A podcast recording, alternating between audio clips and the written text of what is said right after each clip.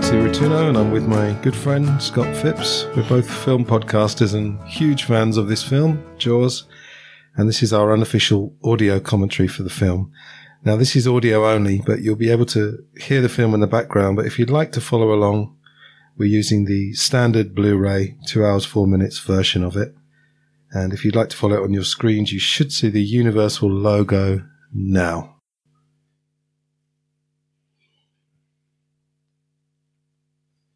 So, Scott, I think this is a film that's burned into our consciousness, right? Certainly mine, mate. Um, it's one of those I've lost count. I really could not tell you how many times um, I've seen it. I was of the age that I could have just seen it at the cinema. I think I was six when it came out, but didn't. Yeah. Um, and I was one of that massive ITV audience that saw it on the, the network premiere in the early 80s. Wow, yeah. It actually came out two months before I was born, which is even more of a kinship. And uh, Just making little me- trivia about my uh, about my parents. Uh, they went to see a lot of classic films in the day, and they they went to see this film, but unfortunately they were twenty minutes late, so they missed. Oh, they missed the great opening. they missed the iconic scene. So here we got the music here. I think iconic isn't even the word, really, is it? Um, Not for this. I mean, John Williams and Spielberg just go together hand in hand, don't they? They always it. have done. hard to it's hard to imagine this film without this music. Uh, I'm sure people have done things where they've added other music, but uh, so coming in here to the beach scene. Um, Mainly cast of locals, wasn't it? I think for this. absolutely, yeah, and it works so well because it's authentic. The couple having a good time. I did uh, as a guitarist, almost obligatory. I did learn that guitar that he's playing there. I couldn't help it, you know. Well, the, the completist in you. Is that what it is? Absolutely, yeah. Um, there we go. Reference to Peter Benchley. The novel. The, the novel was massive Hmm. at the time, as I said to you off air, mate. You know, I remember that just being in everybody's house. Hmm. That novel. Um, and we just laughed about it earlier, didn't we? Saying it is actually just a piece of pulp trash at the end of the day. Really, it's not particularly a good novel. I'd, I'd sort of say now with fresh eyes. And the choices they made, changing the story, just works perfectly. We're going to try not to gush too much, with there, but uh, it's hard not to. Like I say, it's a, such a personal thing. And I'm watching the Blu-ray for the first time in my life, and this is a wholly Really? different experience. So you've seen it on a smaller screen, not HD. Absolutely, yeah. I'm watching it on your wonderful TV here. Well, perhaps, see the beach perhaps you might not speak too much at all then, mate. It might be up to me to carry on with it. Is this scene pretty much the same in the book? I guess we see more of the shark in the book, or not see, but you know. It starts off with the shark in the book, doesn't it? It Oh, says the white fish swimming through the water. And Hmm. I'm sure it is. Yeah, I'm not a huge fan of the book, I'll be honest, but I like that opening bit because it makes the point. Because uh, I think we'll come on to the sequels later, but in Jaws 4, there's a ridiculous idea that the shark's actually got a vendetta. Oh, yeah, against, the whole family. And yeah. Actually travels from USA all the way to the Caribbean to uh, to kill Ellen Brody and uh, Michael Caine, Yeah. by the way. Could happen. The less said about that, the better. But- yeah. Um, did they film this at night, do we know? I'm thinking this is Twilight, isn't it? It's the Yeah. that magic hour, whatever they call it, at dusk. Yeah. Um, as as we go through the film, we're going to be mentioning a lot of this was more luck than anything as well. Some of these scenes Absolutely. because it was all filmed while they're waiting for the shark to be, you know, working. Yeah, Spielberg has said many times the fact the shark didn't work added 100 million to the revenue for the film, you know.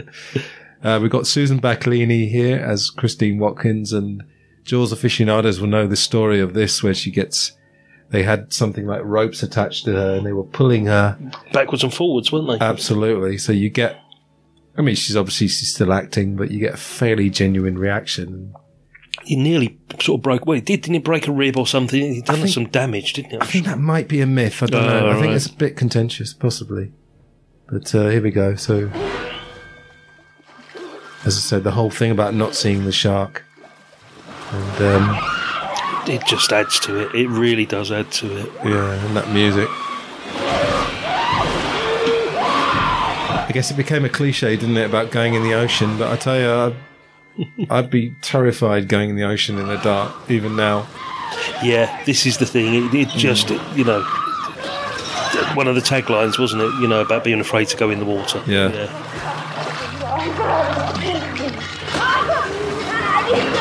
What do you call that tower thing in the background? That's a buoy, isn't it? Oh boy, right, mm. yeah. That adds to it as well, just the sound of that. It adds mm. to that sort of seaside thing. Yeah, I can can imagine having a fairly massive reaction to that. Because I think in the old days, people used to react much more in the cinema. Than I haven't been to cinema. Don't go much anymore, but Um, yeah, I mean, this is probably a story for another time, but I will mm. tell you about the time I saw Jurassic Park in the cinema. And it was just incredible. So similar sort of reaction to people, you know, seeing this for the first time. I'd, I'd have guessed. I don't know if it's something to do with our society, but maybe people are more reserved. But I can't imagine people applauding in the cinema and stuff anymore. So we've got Lorraine Gary as Ellen Brody. Um, I think they had an extension of this scene where you get a bit more of the sort of family drama. I think that was the theme, really. Yeah, Deleted scenes tend to to have more drama in them. it Which gives more of the really needed. background, doesn't it? I think of why they left New York and came to Amity. Exactly. Now, Scott, I don't know if you've heard of this, but there's a, a theory, not that Brody's the same person, but he could almost be his character from French Connection, transplanted to Amity. Really?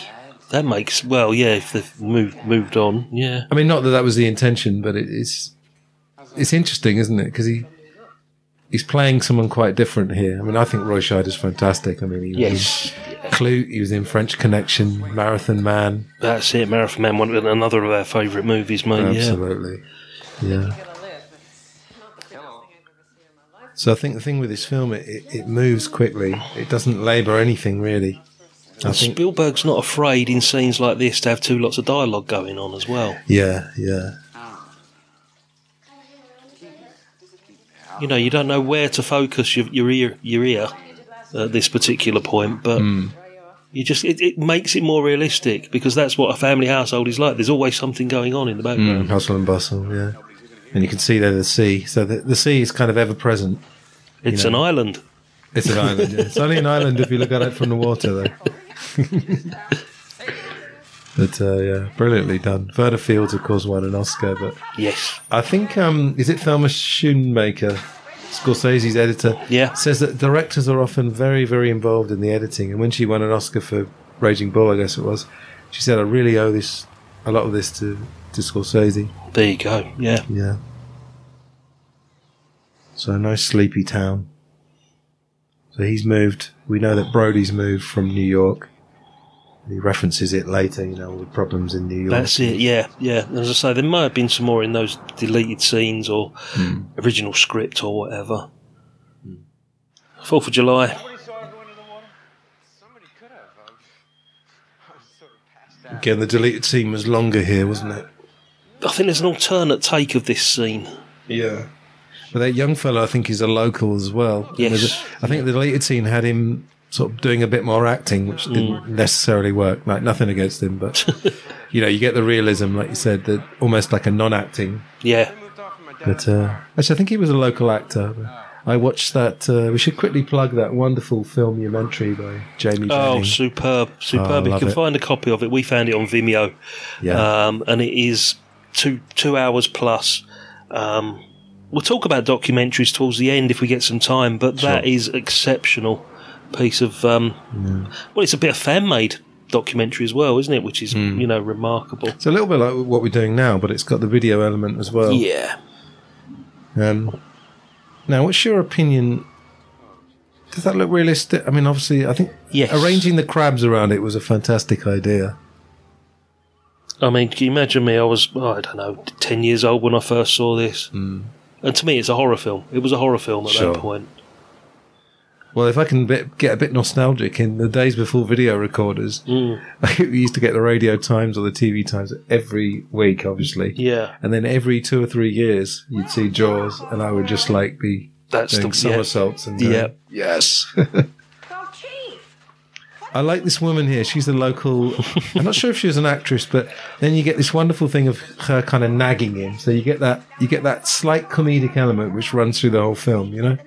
You get a real sense of this is quite a small town police department where nothing really happens apart from on the 4th of July when the off islanders turn up. Exactly. It is just summed it up perfectly in these couple of scenes. Yeah, so he's gone from New York, where it's just like one big headache, to nothing happening. But then we get Typing the shark attack. Yeah. Here we go. because as she just said earlier, you know the the biggest period of concern that's going on is that the picket fences are being karate chopped by the local kids. That's it. Uh, there was a little uh, error there that said coroner's office instead of coroner's office. I love bloopers because I don't think they take away from the film at all. I just like, you know, like the old thing about there's someone in Gladiator wearing jeans and Ben Hur's, there's someone The wearing wristwatch, a wristwatch. Yeah. yeah. There aren't any major bloopers in this, though, are there? Uh, there's a couple. Yeah. There's nothing that really detracts because the whole point is that you're in the story, you know? Yeah. Um, and you have to suspend disbelief because, you know, if you're in a cinema, you know, it's not actually a shark. It's Now, we're going to start meeting sort of local townsfolk and local dignitaries as it goes along in a second. And if I remember rightly from the book, it, that was really sort of hammered home. Was the sort of politics going on in the background in the book, um, and his uh, Brody's constant battle with the bureaucracy that was going on, him being a stranger in the town. Yeah. Yeah, well, there was that whole mafia element, wasn't there? Mm. So Vaughn was actually being pressured by the mafia. And I mean, it's a good idea. I mean, I like those kind of things, but like you said, it was just a bit pulpy. I mean, R.I.P. Peter Benchley, but I wasn't hugely impressed by the novel. I think he did a great job. I think Jeffrey Kramer was another local. I'm not sure if he was an actor or not, but he reappears in the second one, doesn't he? he does, doesn't he? Yeah, because he takes over his job, doesn't he, when Brody it. gets sacked? Yeah. I think he's great. He's got that bit of a wide-eyed kind of innocence about him. Yeah, perfect for the role, mate. Yeah, absolutely. yeah. Hey, Chief! Chief Brody! There's Mr. Vaughn with his anchor. Now, that is a great suit. I mean, that would be a Yeah. great fancy dress to go as. If some, if you said you were going as a character from a movie and you turned up in that, only you and I would probably recognise it. To be honest, I knew Murray Hamilton from The Graduate, Mr. Robinson. I exactly. guess- I, was guess just about to point that out. That's where people would have known him from. Yeah, I bet he's done dozens of other ones. One of those very, very reliable character actors. yeah. Now here again, we had a longer deleted scene, uh, fleshing out a bit more. You know, oh, you're the new guy and everything, as you were saying. But this film is just very lean. I suppose that's the word for it. Yes. Yeah. Um, on the right, there we've got Carl Gottlieb in the light blue suit playing Meadows, who very generously reduced his role almost down to nothing, didn't he? Yeah, I mean, that, there's, there's a book sitting down there to the left of you, which he wrote, the Jaws log, Brilliant. which is almost the Bible of, Mm. of this movie, isn't it, to, to fans? But Carl Gottlieb's great. He's done Yeah. loads of interviews over the years. And Yeah. He was a big help with the script, I think. Only trying to say that Amity is a summer town. And it's great because if you look at these guys in the background, you recognise them later at town hall meetings or on the beach. You know, that, that guy with the red tie, he's on the beach later. Ah, he's the one that gets dragged out the water, isn't Yeah, he? yeah. Oh, I hadn't noticed that. Yeah. I've got to say, seeing this on Blu-ray is a very different experience. it's like seeing it for the first time. They look like it's so clear. They look like they've been superimposed on. Yeah, sometimes it looks unreal, doesn't it? Yeah. Something that's too HD. Yeah, but it's a different experience. Like, summer girl. So quite a famous line here about the barracuda. She tires. Fishing boat comes along. It's happened before. I don't think you appreciate the gut reaction people have to these things. Harry, I appreciate Was Carl Gottlieb an actor? Do we know? Was he, or was he a writer? Wasn't he a scriptwriter? I think he's a writer primarily. Yeah. He was a comedy writer, in fact, mm. and so he may well have been responsible for a lot of the that extra element of comedy. Which is very evident throughout this, actually. Some very great lines, especially between Dreyfuss and Shaw. Absolutely, yeah. We'll get to that later, but obviously a lot of that was real, wasn't it? Yes, That I did a lot of tension. Tension. Yeah, and here we whoa, we get to a very shocking. It's our first beach scene, yeah. Yeah,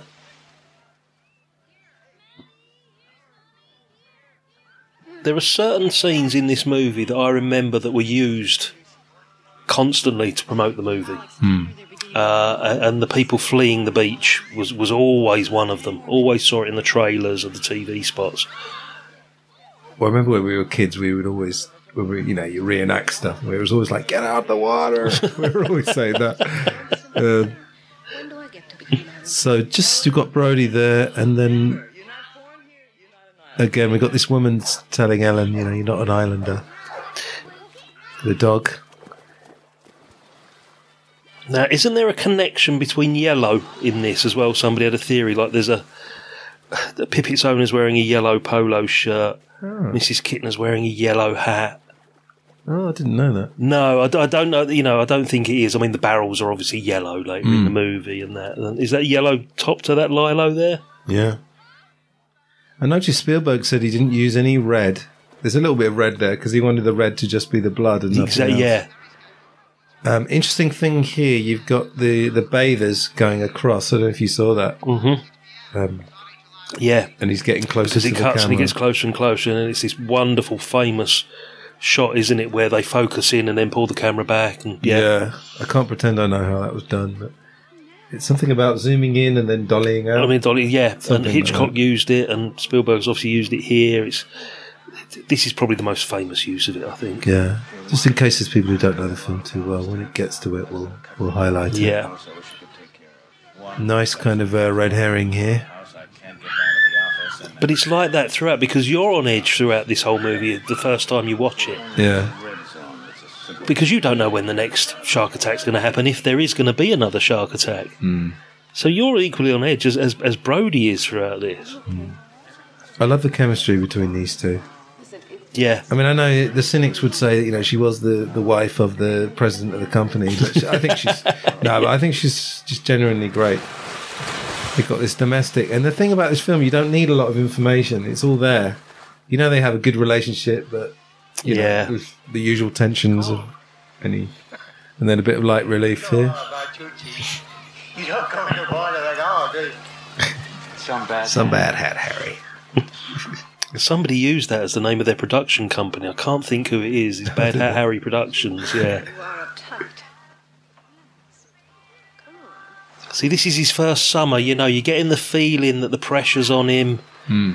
He doesn't know. It's, it's an unknown situation completely for him, as well as everything else he's had to contend with. You know, upending his family and moving them across country, and just everything that goes with it. And he's got this possible shark attack. So, is the shark supposed to have eaten the dog then? Well, that's the um, the piece of wood that was being thrown, Oh yeah, of course. Is that what? and we never see the dog again. I don't think you see the dog in in the the bit where everybody runs to the shore. Oh yeah. I suppose sharks are, sharks will eat anything almost, won't they? They can't they carnivorous, aren't they? Yeah. And then again, it whoa, this is genuinely shocking. I'm just going to have to double check on that because it's a an unwritten rule in disaster movies that the dog never dies. Oh right. And there we go. Here's the blood, the red, as you say. Here we go. Amazing. And that is the shot that we were talking about earlier. And as you said, lo- all these people are locals. I don't think there's any actors among these. It just Well, that you- would have kept the costs down, you know, that were rapidly rising because of the delays. yes. They're not having to pay, like, you know, actors' rates here, you know. Yeah, we direct people to the Jaws log, and we'll talk about the documentaries later. The 20th anniversary one details, well, gives us in fine detail all the problems. Yeah. And then we have Mrs. Kintner. Um, she must have been an actor, I suppose, because she just. No, I think she was a local. Oh, really? I'm sure she was a local, yeah. And and if you notice at this point, there's, there's no sign of the dog. Hmm. And you get the lilo that washes up, the airbed washes up on the shore, doesn't it? Yeah. There we go. I mean, she does a very good job. She's a non-actress. She only died very recently, a couple of years ago. All right. Yeah, her name's Lee something. Can't remember. but Lee Fierro, something. Lee- no. Yeah, something like that. She's in one of the documentaries as well. She's walking up and down the beach. She shows us that wreck of the Orca. That was yeah.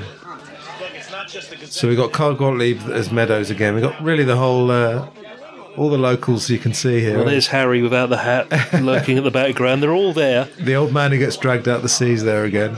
The woman who was saying you're not an islander. That's what I mean. It's, it's such a small community. This, you get the real impression of that here. Did you see Brody bang his head on the sign? There on the Yes. right? And then, just coming up, possibly the finest introduction to a movie character ever. Yeah. and sorry to be annoying, but another continuity. There's no uh, drawing on the blackboard there. No, because I reckon he sneaks in and does it. Do you think so? Ah, well, he's not right. there, is he? He's not in the building at the moment. Right. And I think just before this is where the deleted scene with the piano wire goes, Oh yeah. which we'll talk about later. But Shows Quint being a bit scary and a Mm. bit comedic. Um, from the filmumentary, in a minute, when Quint starts talking, you can see Roy Scheider crouching down and then cueing him with his hand. Yes. I love all these Yes. details. That sounds like a Carl Gottlieb joke. Could have been. That's private business between you fishermen and Mrs. Kintner. Martin, would you please? Makes you think, what's the relationship between a mayor and a chief of police? Are they both elected? I can't remember. Um, I suppose a mayor would be elected. yeah. Put on the summer. I mean, they would have employed him. They would wouldn't 'Cause employ they him, sack in yeah. the second one, Yeah. don't they? Then we're going to try and use uh, shark spotters on the beach. Are you going to close the beaches? Yes, we are. We're also planning to bring in some experts from the Oceanographic And you can imagine, can't you, that that one particular weekend i- is, you know, the centre of their whole business for the whole year, isn't it? Yeah, it all comes alive, doesn't it? So is this supposed to be a few days before? July Mm. Yeah, it's 4th? coming up to July the 4th weekend, Yeah, yeah. Here we go. There we go. I like that woman with the sort of With the boss cross eyes. Always remembered that. Yeah. Uh, somewhere, yeah. Where's Roy Scheider? I think we missed him. There he is. If you look at him there, and then you'll see his hand cueing Robert Shaw to start talking. There we go. I'll catch this bird for you, but it ain't going to be easy. Bad fish. So while he's doing that, I'm just going to say that Robert Shaw is one of my favourite actors. And that yes. he's a very unfulfilled, quite a frustrated guy. He liked writing, and I think we'll talk later about all the stuff with Dreyfuss. But what Robert Shaw films have you seen? Oh, what haven't I seen? I mean, most people will know him from the James Bond. I watched Robin and Marian recently, which paired him up again with Connery for the second time. Yep. Uh, Pelham One Two Three is one of my Pelham big 1, 2, 3, favourites. excellent film. Yeah, Yeah, The Sting. of course, yeah. I've never been mad on a man for all seasons. I think he overdoes on No. Henry the Eighth there. No, not a big fan of that myself. Cheap. Be on welfare the whole winter. I don't want no volunteers. I don't want no mates. Something about the eyes. He's got such a penetrating stare on him. Dollars for me by myself. I mean, he's a very well. He's a stage trained actor, well known. Yeah. You know, Shakespeare, everything. Thank you very much, Mr. Quint. We'll, uh, we'll take it under. See, Murray Hamilton actually looks petrified of him. I think they were scared of Robert Shaw, to be honest. Probably that's coming through here. So it's sort of art, art imitating life. Yeah. I, I think you know what usually you know the, the impression you get here is that there is this sense of community, but he's on the edge of it. Mm. They let him get on with what he does, which you know is his fishing business, and he's, he he doesn't want to get involved in any of that internal politics or anything Yeah, absolutely. until they need him. Yep. But at the moment, they're not convinced that it's a shark attack. So Yep. So Brody's doing a bit of homework here. Again, we get the domestic thing, the dog there. Mm. this is a great sort of setup here. The way that you've got that corner of the house there overlooking the, the, the sea and, and the lighting. You know, you've got it's obviously sunset is coming down, but it's still that light from the table lamp there. It's it's just magical. How's this on Blu-ray for you at the moment, mate? It's like Fantastic. Yeah, love it. Unreal. Doesn't seem real. Yeah, like you say, obviously we're on an island, but I think they deliberately show that. So you've got the ocean, and then we'll see obviously the kids in a minute. Yeah. The the ocean's just there. It's relentless. It's ever present, yeah, and it's basically a big headache for him. it's something he's not used to. He's used to concrete. Well, he seems like a guy who's who's still de-stressing from living in bigger cop in New York. Yeah. He hasn't quite unwound yet. But he's getting as much pressure here by the sound of it, and it's a different kind of pressure. yeah. How long do you think he's been in the job? Do you think like three months or something? What would you say? Uh, what in this particular job? Yeah, he's he's uh, fairly new to the island, yeah. um, but I w- I'm going to assume he's been a cop for 10, 15 years prior to that. Oh, sure. I don't Yeah. want him on the ocean. He's not on the ocean. He is in a boat. He's not going to go in the water. Yeah, I think that French Connection theory holds quite good. Again, not that they did it deliberately. I was going to say people like to make connections like that, which you Yeah. know, are generally rubbish. But yeah, Well, there's even a thought that De Niro's taxi driver character is, is his deer hunter character after he's Yeah. come back from Vietnam, even though the film was made before it. Michael! Did you hear your father? Out of the water now! Now! See, there's great little bits of levity peppered throughout this to ease the tension. Yeah. So the guy with his family roast, Yeah, risking this, his risking his holiday roast. yeah, this is another scene that was always used in clips and trailers Yeah. because you still haven't seen the shark, but it's the it's, it's watching the the the uh, life preserver, isn't it? I think is attached to going through the water. Yeah, because later we get the barrels, don't we, that symbolise Yeah. the shark, and obviously the music as well. Yeah, So they're using all these brilliant devices. Um, we were talking earlier about like you know being afraid to go in the ocean. Mm. I, I never got the the shower thing from Psycho, perhaps because I wasn't around then. I don't know. Did you ever? Have you ever did you ever watch Psycho? Well, no, afraid to have a shower. Or? Psycho. I was probably a couple of years older than when I first saw this. Right. Uh, watched it about 81, 82, so I was about 11 or 12. Hmm. Um, no, we had a good lock on our bathroom door, mate. At some point, you get the compressed air tanks. A bit of foreshadowing. Maybe that's the next scene. But uh, um, I love foreshadowing in film. There you Yeah. go. There you go. There's Oh, shark we- the shark with the air tank in its it. mouth, yeah. And foreshadowing of Jaws 2. There's that little, um, whatever you call that thing. Oh, the shark spotting tower. Yeah, the tower. Yeah, that's it. Yeah.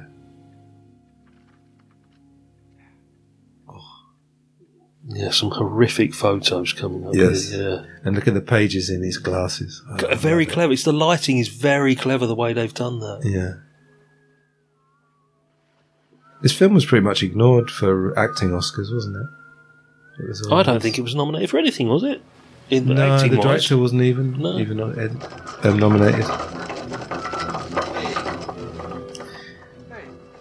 We'll see a bit later as well. I don't, don't think the local fishermen realise how big the shark is because they're. Uh, Oh well, the, yeah, they're turning up in rowing boats. at yeah, right, exactly. Yeah, chumming the water and, Yeah, and just the music is. Oh, I love it. There was uh, something they used to do was play the film and then have a live orchestra doing the I've music. seen it. They did it at the it? Albert Hall a couple of years ago. It's highly recommended. So, what do they cut the music from the film, or do they? It, it plays over pretty much a Ah, lot okay, of it. It's, okay. it's just incredible experience, mate. Yeah. Brilliant. See, basically, this man's being pursued by a piece of like decking, Yeah, but and the it's, music as it's well. edge of the seat stuff, isn't it? Yeah.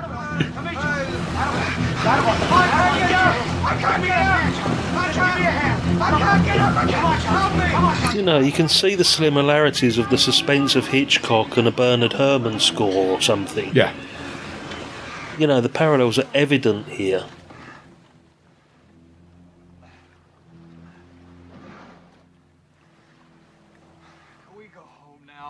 A bit of humour there. Difficult to balance those, I reckon. Now, this guy is a real, real um, Amity resident, isn't he? Right, yeah. And Charlie sat there trying to catch their breath. and figuring out how to This script was, um, I mean, Robert Shaw actually disparaged it said it was written by committee, and he meant it as a criticism, but it was a kind of a team effort because they Yep. didn't have it ready. They had a very, very unrealistic schedule, for principal photography. Well, things were being adapted all the time, weren't they? That's the thing. Hmm. And this is Ben Gardner. Was he's a real character, isn't he? This Yeah, is like, Craig an Kinsman. amazing backstory to this guy. Yeah. And you see, it really looks like Quint, doesn't he? Really? Yeah. Uh, Richard Dreyfuss created this whole thing the glasses, the hat. That was apparently his whole creation. Oh, he right, turned okay, up yeah. looking like Hooper one day. and of course, in, in the novel, Brody Hooper's having an affair with Brody's wife. They hate each other. It's totally different. So, Oh, that is the major difference in the book. Yeah, course, the love yeah. affair. Yeah. so How many guys you gonna put aboard that boat? I never we'll see this later at the very end. But you get the Spielberg kind of buddy buddy thing with these two, don't you? In the end, Yeah. But it's not cheesily done in this one. Uh, if I if I had to criticise Mr. Spielberg, I'd say it's a bit bit on the nose in some of his later films. But What the uh, the buddy element of Yeah. um, a couple of characters. Yeah. Yeah. some humour again here. Well, then, can you tell me if there's a good restaurant or hotel on the island? Yeah, they're all gonna die. And I did wear the denim jacket, um, jean jackets they say in America, jeans combo. Yeah, get those, get those roadblocks. Uh, double denim's not a thing, mate. You can't really do double denim. What are you doing out there? These are your people. Go and talk to them. Those aren't my people. They're from all over the place. Do you see all the license plates out in the parking lot? Connecticut, Rhode Island, New Jersey. I'm all by myself out there. Um, what happened to the extra help we're supposed to? That's not until the 4th of July. Between now and then, it's you and me. Uh, you know those eight guys in the fantail launch out there? Yeah? Well, none of them are gonna get out of the harbor alive. Why don't you guys start talking about it? You know, So he sort of created this nice, likable but slightly cynical character. It's brilliant. Listen, can you tell me how I can find Chief Brody? Because I've never seen I've never seen American Graffiti as a thing, even though Yeah, chronologically American- it's before. Yeah, American Graffiti was 70, ooh, 73. 73, Yeah. 73. Yeah, I'm glad to meet you. too. Of course, the story is Dreyfuss didn't want to do the film, disparaged it on on TV at the time, got in loads of trouble for that, and then he saw himself in another film, Yeah. Apprenticeship of Duddy Kravitz, and That's hated it. it. Yeah. Yeah, I think everything Richard Dreyfuss says is slightly exaggerated, but uh, he he got some great stories. There's a lot of alternate castings in this as well, wasn't there? A lot of people were considered for all these roles, you know, from Robert Redford and Paul Newman to Lee Marvin, wasn't he, was going to play Quint at one Lee point? Marvin and then Sterling Hayden. Sterling Hayden would have been great. Yeah, he would have been. Yeah. Um, yeah, they had an idea of Newman, Redford, and Jon Voight, which I'm Yeah. sure it would have worked, you know. Yeah. But it just would have been a whole different film because you just, although the three guys were st- well stars or very well respected, it, it's a film. It's about. It's not really about the actors. Almost, Yeah. it's an ensemble in, in a way. I mean, this is before Marathon Man, but after French Connection, isn't it? So Scheider's, you know, on on the ascendance here. Yeah. Like I say, he was so involved in these seminal Klute as well. Mm, Klute's a great film. And I just totally buy. I remember even when I was a kid, I totally bought Dreyfuss. Something to do with the gra- the glasses. I Yeah. totally bought him as a kind of biologist or ich- ichthyologist. Yeah, Mid-thorax.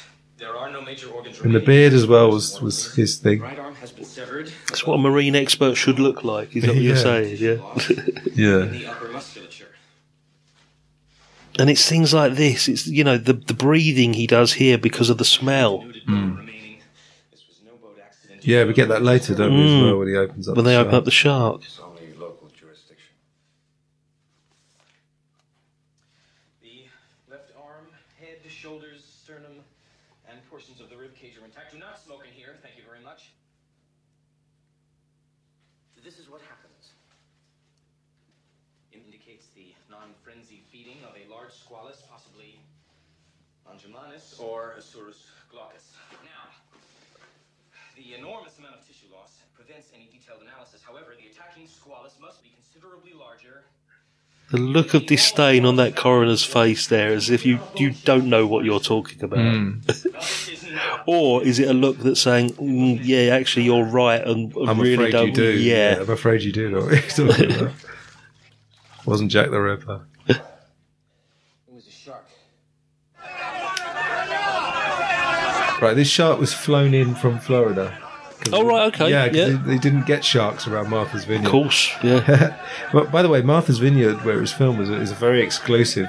it is. Whereas you get the idea this is very working class. Yeah, Yeah. yeah, Um, I don't think the crew were too popular. In fact, I mean, obviously they were giving a lot of money and tourism to Martha's Vineyard, but Oh, I can imagine the local council was probably very similar to the local council as depicted in the movie. Then, Yeah. yeah.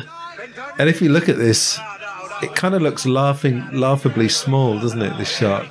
Although you know, I wouldn't um, want to be swimming near it, but No, I mean, especially when you see what's coming up in about half an hour's time. But exactly. Yeah.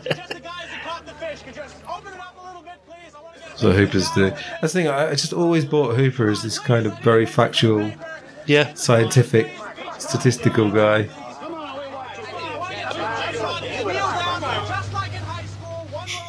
Quint's not buying it. He's just knows, doesn't he? He's like, Young fella, could you step out of the picture, please? I'll take the race with you. We're ready. Thank you. Like you said, people talking over each other. yeah, you, you, you know, you find it hard to focus on what conversation you're supposed to be listening to, but it just makes it more realistic. Hmm. Larry, you won't believe it. This guy's reaction is, is absolutely classic. He's a bit of a meme now as well, where he says, "What this guy?" You Oh, know what? There's t-shirts, aren't there? As Yeah. Well? Yeah. Then people come up to him in the street and get him to say, I bet they do. Yeah. Well, they used to get um, Mrs. Kintner's Mrs. Kintner to slap. Oh, brilliant! People used to want her to slap them. So I can get. I was slapped by Mrs. Kintner. Another amazing jacket there. Coming Yeah. out. I'm mayor. Match from the Oceanographic Institute. I didn't realise until I watched this a few um, few times ago hmm. that he's actually a real estate broker as well as the mayor. Oh, is he? Right. Because on the scene in the ferry that we saw near the beginning, hmm. they're in his car and it says Vaughn's Realty. Oh, I didn't notice that. Yeah, so obviously he's got these flashy like sports coats as the salesman side of him. Extremely rare in these waters, but the fact is that the bite radius on this animal is different than the wounds on the victim. I just, I want to be sure. You want to be sure. We all want to be sure, okay? And what I want to do is very simple. Yeah, I love Roy Scheider in this. Yeah. Look at that look on his face. He's torn, isn't he? He's completely torn here. I would have given him at least a nomination. I mean, I don't. I couldn't care less about the Oscars anymore.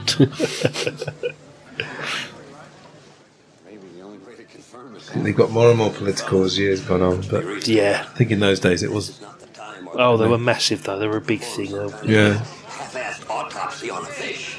And I am not going to stand here and see that thing cut open and see that little Kintner boy spill out all over the dock. don't know who took the acting Oscars. I suppose. I would have been Nicholson and. Uh, In '75 was it? it Was Yeah, Cuckoo's best Nest, wasn't it? actor. Was Just they won wondering the top took- four, didn't they? Cuckoo's Nest. yeah, I was wondering who took the supporting actor. Hmm, don't know. Listeners, please write in in the comments section. Um, trying to think. Yeah. Apparently, they did lots of slaps, didn't they? And Yes. she apologised to Roy Scheider. He said, "Oh, don't worry." Maybe he enjoyed it. The girl got killed here last week. Because she comes back in the second one as well, doesn't she? Knew it. Does she? Is she? Does she, or am I getting her confused with that other lady in the council? Can't remember. I haven't seen the second one too much. No, I don't think it's that bad. no. Second one's quite good actually. Yeah. You knew all those things. Yeah, she must have had some sort of Still, acting my training. boy is dead now. She's just a natural. There's nothing you can do about it. In a funny way, this is almost the only bit of drama we get, isn't it? My boy Wouldn't is you say? dead.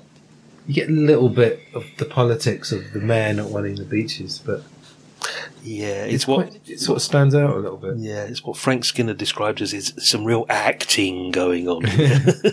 Yeah.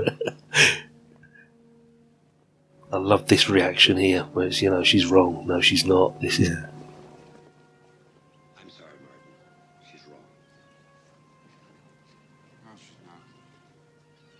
There's a kind of guilt to Brody. If you if you're going to kind of psychoanalyze it a bit more, he seems to just almost have like a guilt complex. He, he does know. shoulder a lot of it, a lot of the burden, doesn't he? And it's and as I say, he's, he's, he's torn here throughout Hmm. the whole movie. He's, he's trying to make an impression, but he doesn't want to tread on anybody's toes. Yeah. And it's a situation that nobody is familiar with, either him, the locals, nobody at all. I suppose when he's in New York, probably had all these problems that he wasn't able to deal with. Uh, I don't know. He's got his own Is this a sort of subtle guilt thing that seems to be Mm. on his face the whole time? Love this scene. Oh, I love it. Yeah, brilliant. Annoyingly copied in Jaws 4. I've got nothing to say good to say about Jaws 4, apart from liking seeing Michael Caine.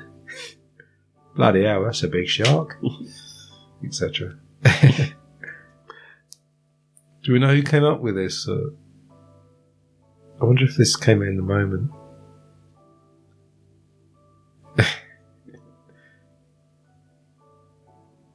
The music again. very clever scene. I guess John Williams did all the music, did he? I'm assuming he did all this background stuff here. Yeah. Yeah, yeah.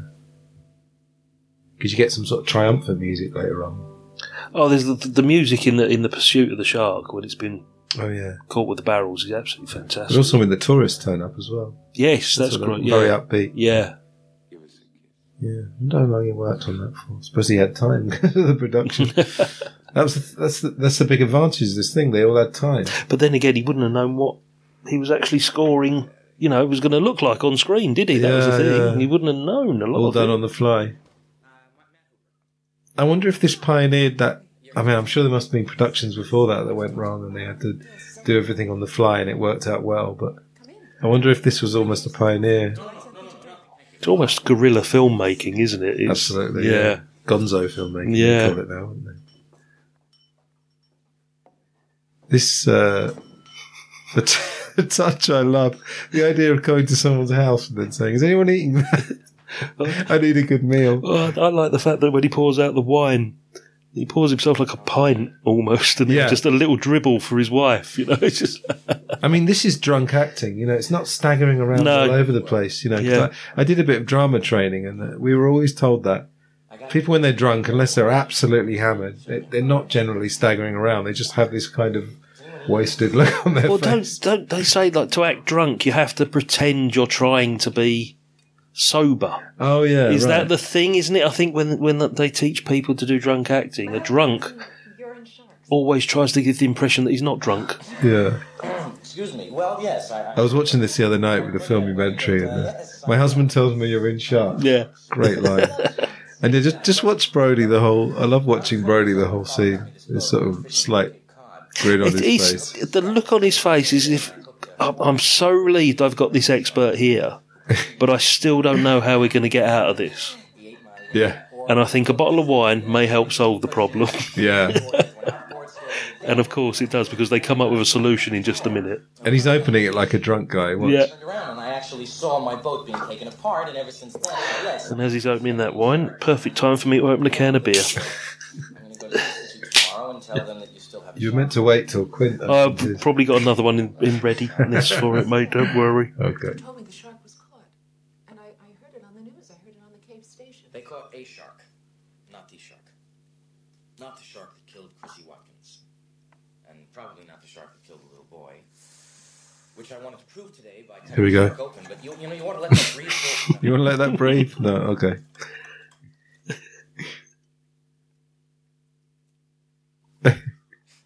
Brilliant. Yeah. Why not? He didn't eat the dinner though, did he? What is that dinner they got there? Can't No. see.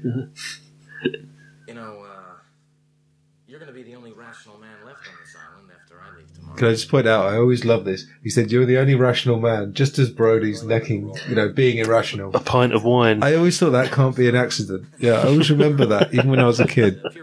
I love that. There's I been- th- go on.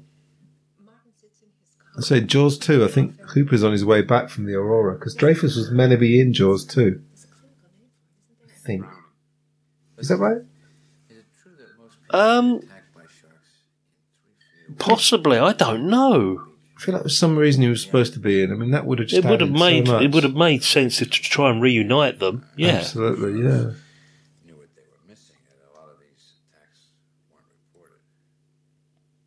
That's right. Now, this shark. See, he's just fiddling with a wine bottle there.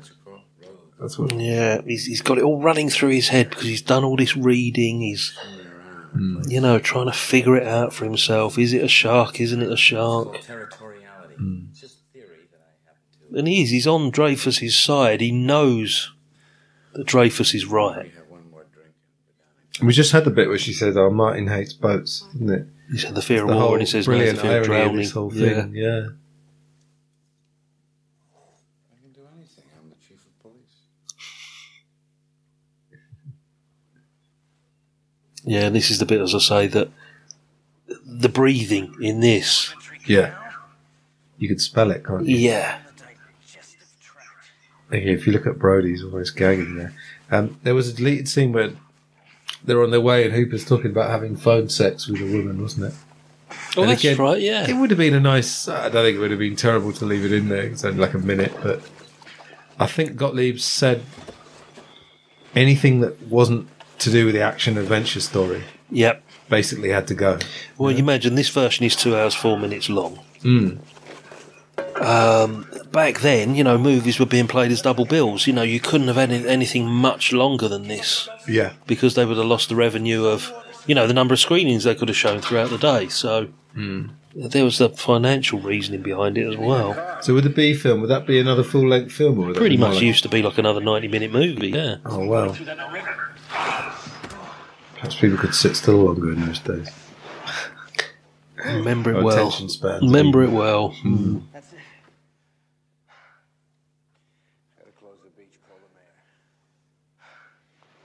Got a bigger problem than that, Martin.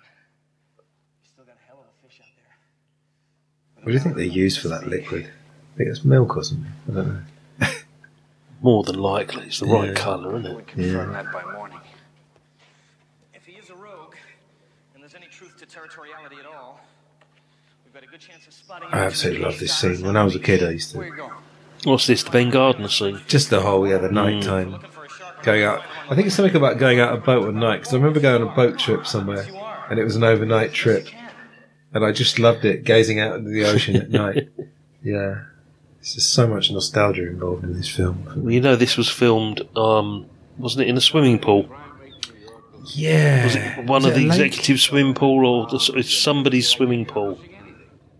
Yeah, I think I think the, the Ben Gardner bit was in a. Mm. I think this is in a lake or something in the Universal.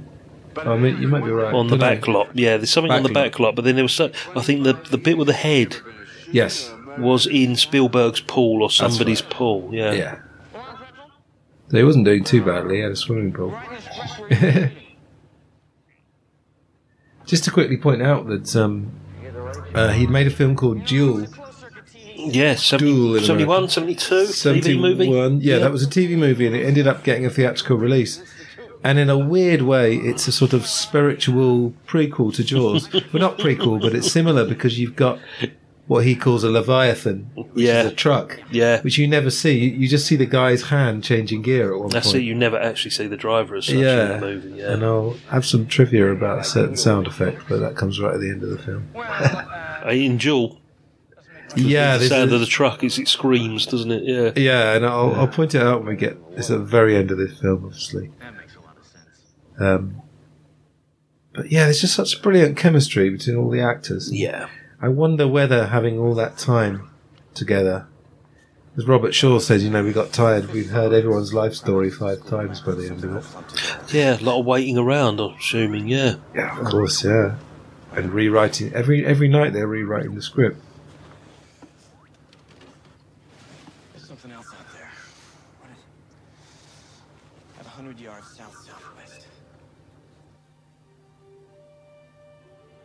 Brilliant music.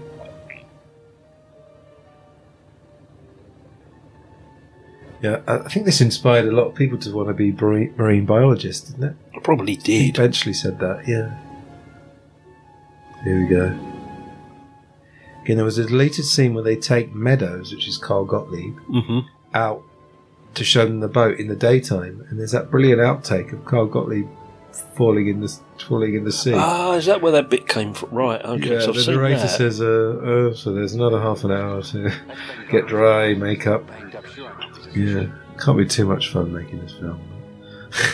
Worth it in the end. Yeah, because all these like on on water scenes, they Hmm. had to be like handheld cameras as well to account for the swell of the the ocean and stuff. Yeah, most expensive handheld film ever made.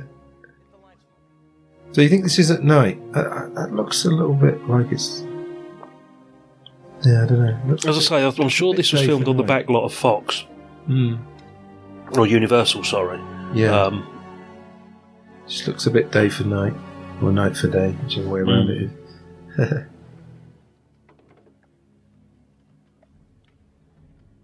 Brody said earlier, "Can you get the late show on this thing?" we got that line. The Brody looks nervous because he's now left alone near water. exactly. That's the panic, isn't it? When you're gone, what am I supposed to do? Yeah. Well, of course, years, years later in Blackadder, he said, oh, I, "You don't think I'm the sort of person that's afraid of water?" And someone comes in with a With a glass of water. Brody's not that bad. Again, great music. This music here, Oh, I love it. We'll never know what it'd be like to be in a cinema and have this. I've seen it at the cinema as well a couple of times. Oh, have you? Yeah, every time there's a anniversary You don't know screening, I what's make a happening point. though, unfortunately, wouldn't Not you? yeah, I mean I've seen it before, obviously. Yeah. But yeah, I've seen anniversary screenings on you know local cinemas and stuff. That tooth slightly conveniently. yeah. Sorry to nitpick. but- Some of this isn't Richard Dreyfuss because apparently he had a date or something. He was Oh right, in this bit, right? Okay, because I know it's not him in the cage. Yeah, but when you see him in a second, that does look a lot like him. So uh, it must have been maybe it was this bit or sorry, this bit here before. Here we go. See that? I think That's that is it. him. That's him.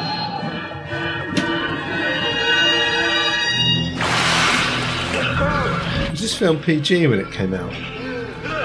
Like Well, back then that PG didn't exist in this country. Ah, right, right. It was um, U A double A. I think it was an A. But what would that be now? Like what age? It would have been a PG equivalent. Oh, yeah. okay, right. It's like 12, 13. Yeah, we had double A's and X's. It's weird back to think, yeah, because they've always got to be so careful. Because the thing is that if you make a film in black and white or you give it an X rating, the the, the revenues from it are just automatically, you know, going to go down. Yeah, you just reduce your old audience, don't you? Yeah, so it's just sort of it was always art over commerce, isn't it? Really. He's back to his anchors. Uh, Yeah. Suit. A shark is attracted to the exact kind of splashing and activity that occurs whenever human beings. This is great. This is the scene with the poster, isn't it? It's fantastic. Yeah. On the 4th of July, it's like ringing the dinner bell for Christ's Look, sake. Mr. Vaughn, Mr. Vaughn. And we learn here that the best thing if you are encountered by a shark is to stay perfectly still. Yeah. You know, because the shark just reacts to vibrations. That's what I learned a lot about sharks. I must say. A lot of people did. Yeah. Yeah. But in a way, also it gave them a bad name because it, it gave this sort of weird idea that they they they They're all man eaters. Yeah. Yeah, that they're targeting humans, but it's Mm. just all pure instinct. It's a Carcharodon carcharias. It's a great white. You don't have the tooth. Now everyone knows what a Carcharodon carcharodus is.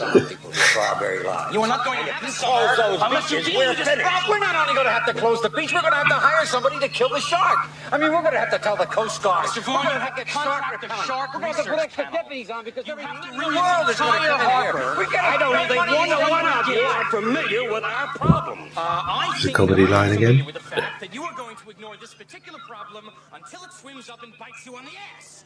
Now wait a second, wait. Dave. There are two ways to deal with this problem. You're either going to kill this animal or you're going to cut off its food supply. Larry, we have to close the beaches. Brody, Mhm. Sick vandalism. that is a deliberate mutilation of a public service message. Now, I want those little Our 50th annual regatta. So this is a particularly special year. Exactly, which is why they don't want to close the beaches because it's not just the Fourth of July, but it's the fiftieth sort of anniversary. Oh, weird. I'd never. I mean, I Mm. obviously had read that before, but Mr. Vaughn, what we are dealing with here I love is a this line. perfect engine, uh, an Yeah. eating machine. It's really a miracle of evolution. All this machine does is swim and eat and make little sharks, and that's all. Now, why don't you take a long, close look at this sign? Those proportions are correct. Love to prove that, wouldn't you? Get your name into the National Geographic. I love the chemistry. Yeah. It's so perfectly pitched. and the great lines, yeah. Swims up and bites you in the ass.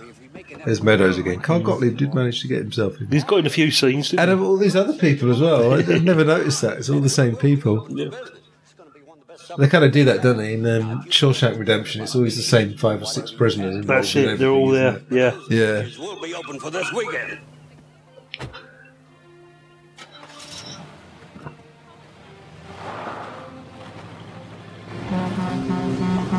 Again, some great music here. This is the bit where the tourists turn up now, isn't it? Yeah. Yeah. And someone's wearing a Jaws t-shirt, weirdly enough. um, American flags there. Picture of the shark that they think is the one. Shark souvenirs. Mm. See, they're already uh, Oh, cashing they- in, aren't they're, they? They're not missing a trick. I love this. I don't have to go to Brisbane when I've got a great white shark right here. Yeah, it's brilliant, triumphant music here.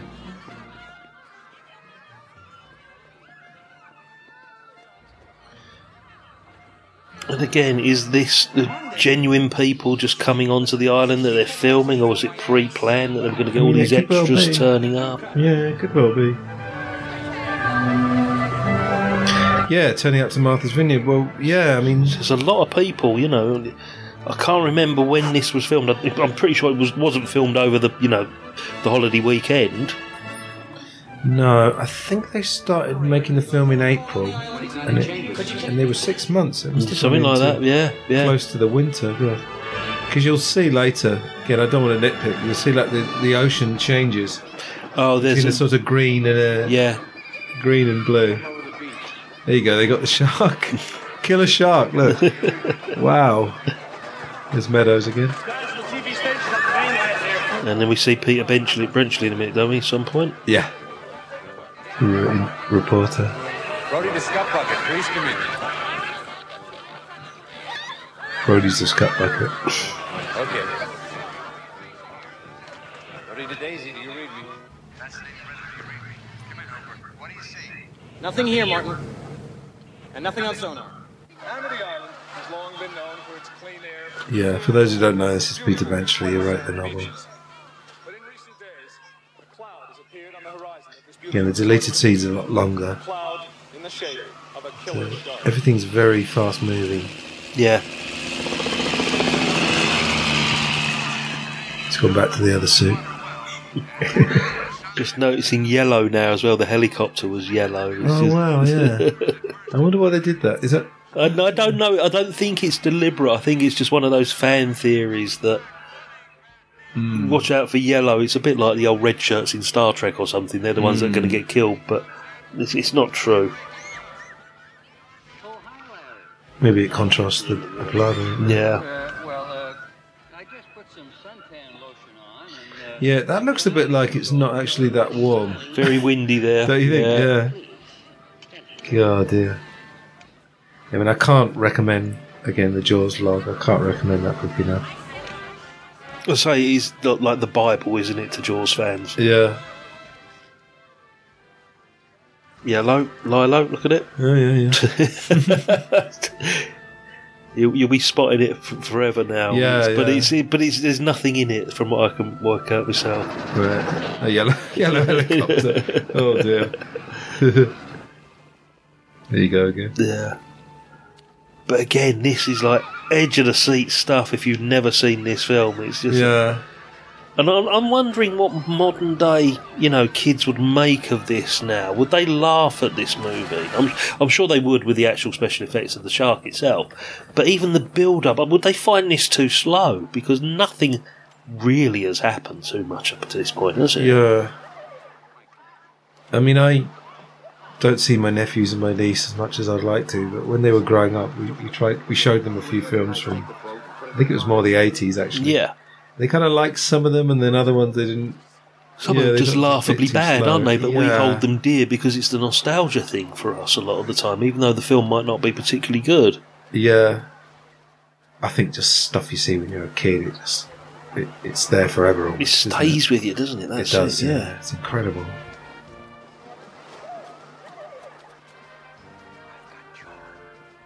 Yeah, I love Lorraine Gary in this. Lorraine Gary. Yes, great. Brilliant. Some of these actors, they've been getting uh, what they call residuals in America, what we call royalties. For years, and yeah. years. Yeah, nice little earner. Completely off topic, but I think um, Noddy Holder gets something like eighty thousand pounds a year just for Merry Christmas, everybody. You know.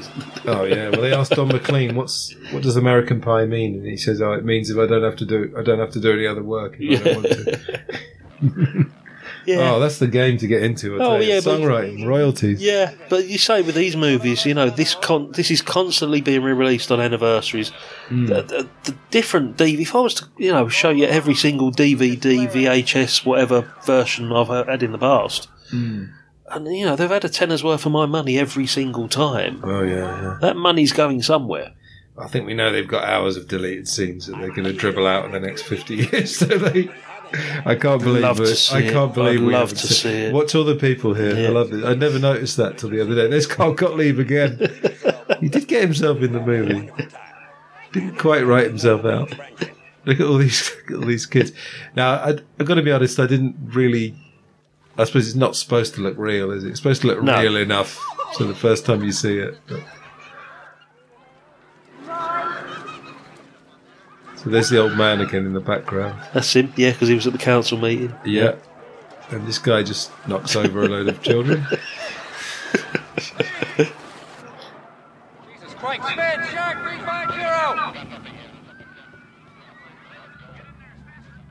Red one, red one.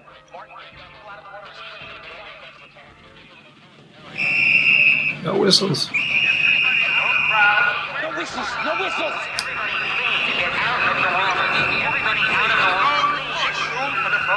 So we get this, um, obviously, what would you call it? Like a red herring, or not a red herring, but false alarm. Yeah. And then it's brilliantly pitched, so we get a genuinely shocking scene in a minute. Again, classic bit of cinema switcheroo here, isn't it? It's it's edge of the seat stuff. You know, you're watching this bit thinking, "Oh my god!" Because at the moment we don't know what that fin is. Yeah. And then when this particular bit is over and done with, you breathe your sigh of relief, Yeah. and then we get a genuinely first really great look at the shark. Yeah.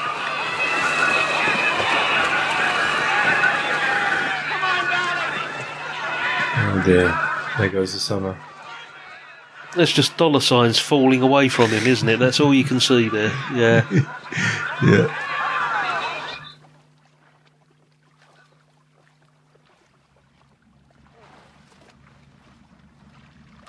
He made me do it. He told me. Kid always reminds me of a young Kurt Russell. Oh yeah, I left there. they look like brothers. They must be brothers, no? In real life. God, they look so. Yeah, they, they look identical almost, don't they? Please, please, move back. Let's move back. Please, give these people some air. Please, move back. Move back. Martin, it's just a hoax. There are two kids with a cardboard fin. Is everyone there okay? Did everyone get out of the water all right? Yeah, this is great because there is a slightly deleted part to this as well, isn't there? Where jumping ahead a wee bit, Yeah. but but there, there's a scene, isn't it, where the guy before he gets his leg bitten off, you see him actually taken in the in the shark's mouth, don't you? Yeah. And he's. Yeah, we'll see in a sec with Mike Brody. So this is obviously Brody's son. In his birthday He asked him Mm. to go in, in the pond. Now there you go. Now that looks bloody awesome. Yeah, it does. And again, it's a clever way because you see the length of it, you see the size of it just by seeing the fins. I wonder if there are films where you saw the fin of a shark because it's just so tied to this film.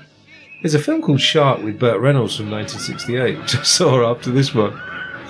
Is there? There was also the film called Sharky's Machine. Burt Reynolds. Oh. who plays a cop called Sharky. So this is Ted Grossman, who's a stuntman. Yes. Uh, another continuity error. He didn't have a shoe on his foot. I'm only Oh, being, yeah, I'm only yeah. being annoying, uh, pointing these out. So very, very authentic screaming here. And again, the music. So that's the first time we really see any glimpse of the shark itself. Yeah. And then Mike Brody Avoids very death. intelligently avoids death by keeping perfectly still. I think he's probably Probably scared. petrified. Yeah, scared yeah, stiff. scared, literally scared stiff. you hear someone say, "Has anyone got a gun?" That's another bit of trivia.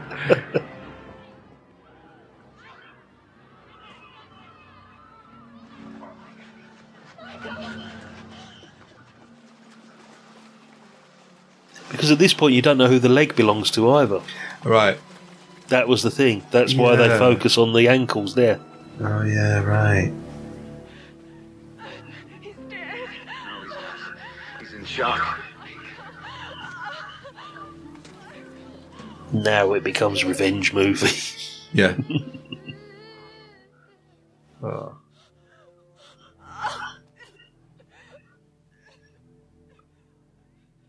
And here we go, the ocean again. That peering into the ocean. Somewhere in that ocean, there's a shark. Now that's you know your biggest enemy of all time, isn't it? You you- that the size of that, you know, somewhere out there. I've always been obsessed with the ocean. I think it's like the Titanic stories now, and not not the not Kate and Leo, the actual Yeah. story. uh, just the vastness of it is just incredible. Want me to bring anything from home? Like cars? What about ice cream? Coffee? Coffee. I like this line as well about home. Mm.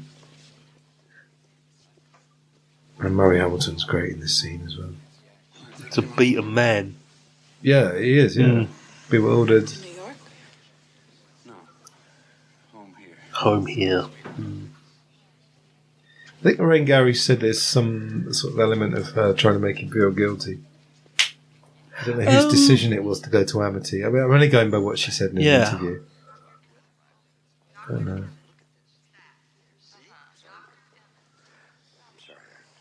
Truly sorry. Right now, we're going to tell you how this is going to be done. Yeah. Remember Quint, everybody?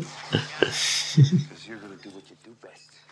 You're going to sign this voucher so I can hire a contractor. I, I don't. I don't know if I can do that without. I'm going to hire Quint to kill the shark. It feels like he's under pressure from someone. But obviously, there's no hint of any mafia in the film.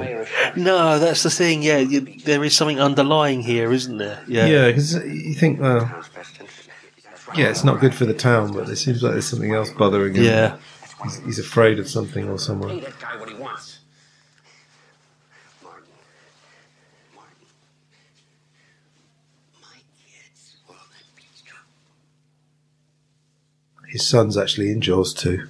One of the He one the does, does kids. appear. Yeah. Yep. Yep.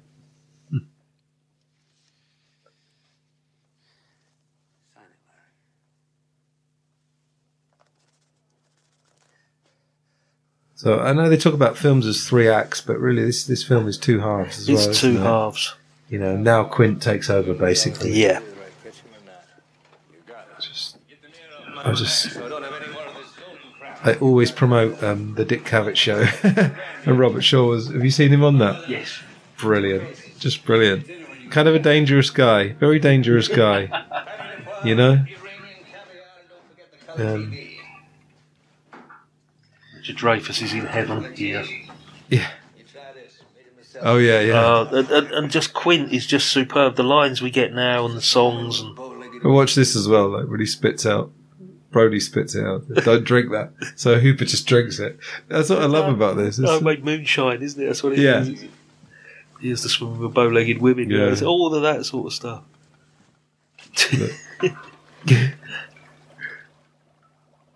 So I guess I guess yeah, Carl Gottlieb must have been responsible for a lot of the comedy because Yeah. there's no real humour in Benchley's book, really. No, not at all. No. Yeah, and he says, to me, "Mr. Quinn."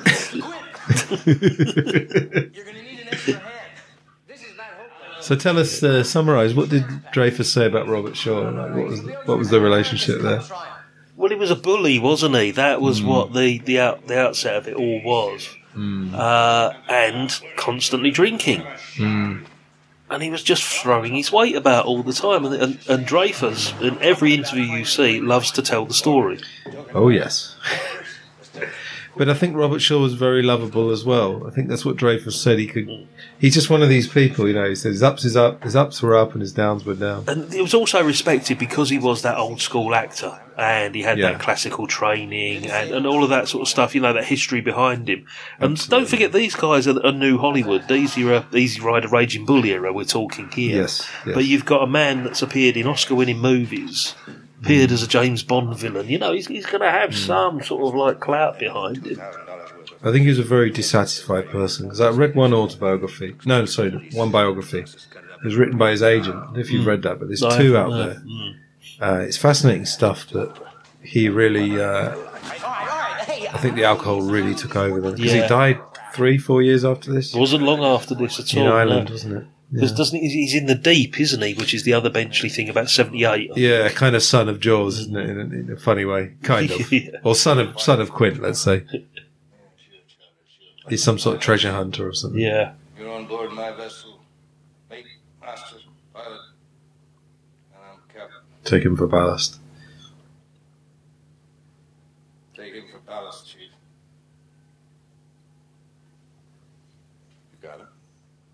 You got it. So now it's three men on a boat, but it's nothing to do with the three men on a boat story. Absolutely nothing. Something it. very different. and there's Quint's mate because uh, again there was the deleted scene where he. he Well, he appears at the council office, doesn't he, with the dog at the beginning? He's Yeah. the blackboard. Yeah. But there's also a scene where he says, "I'm not going on the boat," and Quint essentially fires him. and again, it's this thing where you don't need the drama. We don't need the drama need of Quint and his mate. yeah. Exactly. Just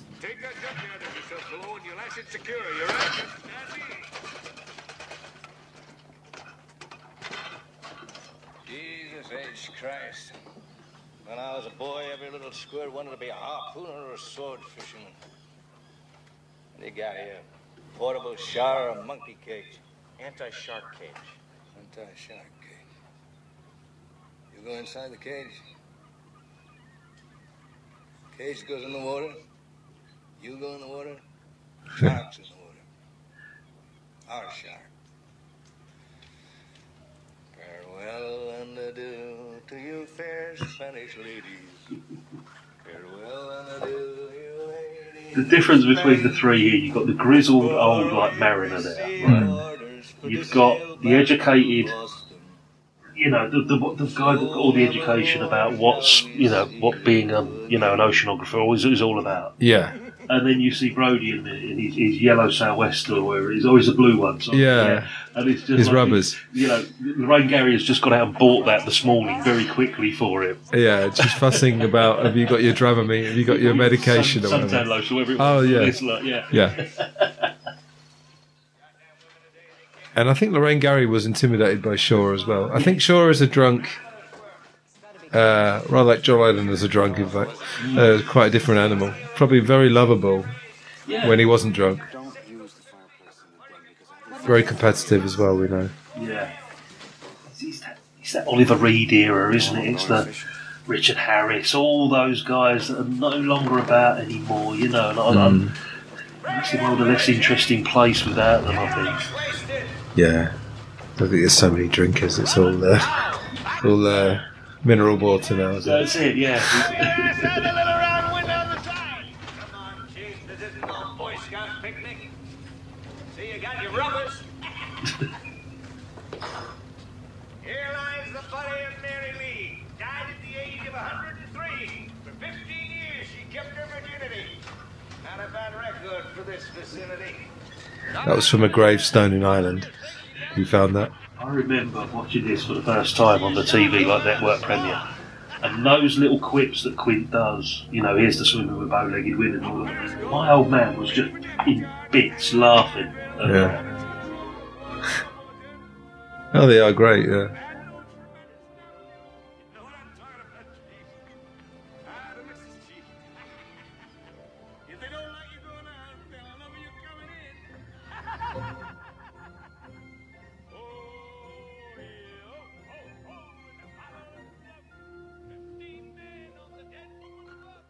At this point, I would just like to say that uh, I'm a person who has a lot of recurring dreams, and I was telling you this the other day.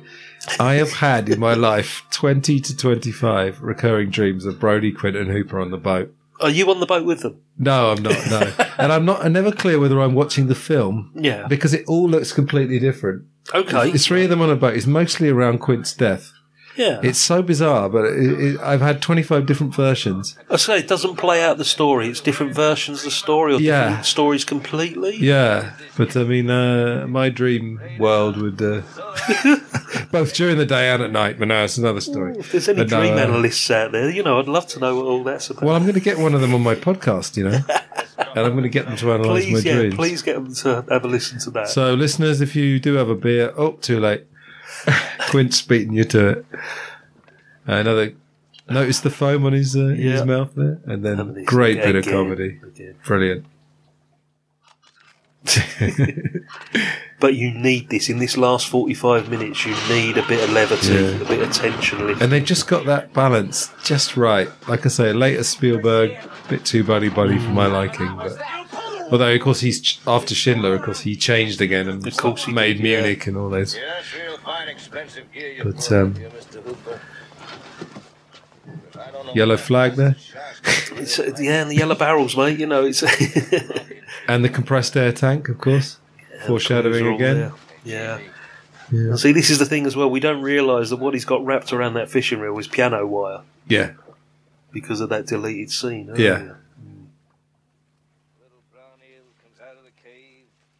No, I was in the Cubs and learned a few knots, but never learned what this one. But he's got that sort of salty sea dog, you know, little brownie all comes out of the cage. He's got that going, hasn't That's he? how he learned to do it when he was five or something. Yeah. So they they do this thing. It's like technology. It's like working class versus Hooper's upper class. Mm. You got technology versus old school, but it's not too on the nose. It's just subtle enough. Exactly. It's not too subtle, to be honest. But but this is not a psychological drama. You know, it's, Yeah. a- it's an action adventure.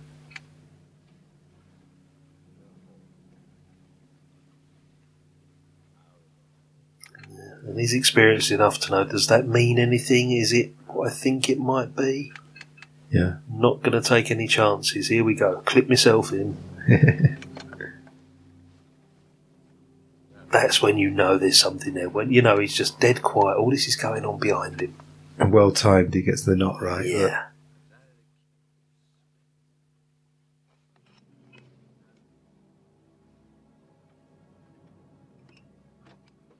Because it's different from Ahab, isn't it? You know. Yeah, but Obviously Moby Dick. Yeah, yeah. Yeah, I'd, I'd never really because I didn't really know Moby Dick. I, I'd seen the film actually. I think sometime when I was a teenager. Mm. Yeah. I never clicked exactly how similar it is, but it's not. It's not the same. It's different. No, with, with Ahab, it's revenge for taking his leg, isn't it? Yeah. Yeah. Exactly. Yeah. I mean, this is revenge, but it's, It's revenge on Brody's part. yeah. But obviously, when we get to the famous speech, we'll talk about that later. Yeah. Taking a hell of a lot of line. Chief, get the scoop out the bucket. So Robert Shaw was apparently terribly seasick when they did this, and it took all the strength he had to shout at Hooper. Oh, right, okay. Yeah, like really seasick. Again, Dreyfuss, everything he says is exaggerated. He's like making out like Robert Shaw couldn't move. Or, uh, so take that with a pinch of salt. That's the thing, because that's the only recollections we get. Because unfortunately, poor old Scheider's no, no, no longer with us, and we don't, you know, see too many interviews about Jaws with him. And Spielberg Yeah. doesn't do that many in relation to Dreyfuss. Dreyfuss, you know, talk about Jaws at the drop of a hat most Yeah. of the time. Yeah. Yeah, Roy Scheider, I think he talked a bit on the, the Laurent Bouzereau is the, is the 20th anniversary one, the two hour Yeah. one. Yeah. Talked a bit. Um, the Robert, you see there, the water is, that, that looks like it was filmed months later. Can Somewhere you see? cold. Yeah. Yeah, yeah. you the got water blue skies, but very cold looking water. Yeah. Yeah. Oh, Chief, I don't know. He's very smart, very dumb. Yeah, see, look, there- there's there's like foggy cloud almost there, Mm. but then when they switch the camera around, it's it's sunshine. Mm. He's gone under. It's all in the eyes with Robert Shaw. Yeah, Well, you can, sometimes they're glazed, of course. but- that's what I'm saying. Is it because of the amount of alcohol he's Yeah. had? You know? yeah. Keep it steady now. I got something very big. I think he used to have a. Someone used to pick him up at the harbour or something at five in the morning. Yeah. And he'd already be having a tot. Oh, of, um, Wild turkey was his tipple. That was it. Yeah. Yeah, yeah. Getting ready to run out again. Hey, Quinn, let it go. Again, for those who've never seen the making of this, I mean, your mind will be absolutely blown. It's a miracle this is even here. I think. Yeah, exactly. It's the, the whole thing with the shark is is the main issue, isn't it? Hmm. Well, no, also because the ocean, of course, never stays the same, does it? No, of course, but you know the, the whole thing about not seeing the shark wasn't planned. Yeah, yeah.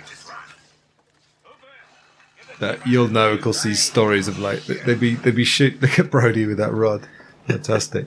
Um, there'd be like a, a regatta would go by. It, it would take it would take an hour for them to For get to go past the horizon, past the shot, yeah. And then the and then they'd say, well, is it quicker to rotate everything ninety degrees and do it from that angle? Oh, amazing! Can't imagine the stress. And of course, they didn't know if it was going to be successful. This could have been a complete dud because it didn't have any stars. Didn't have Paul.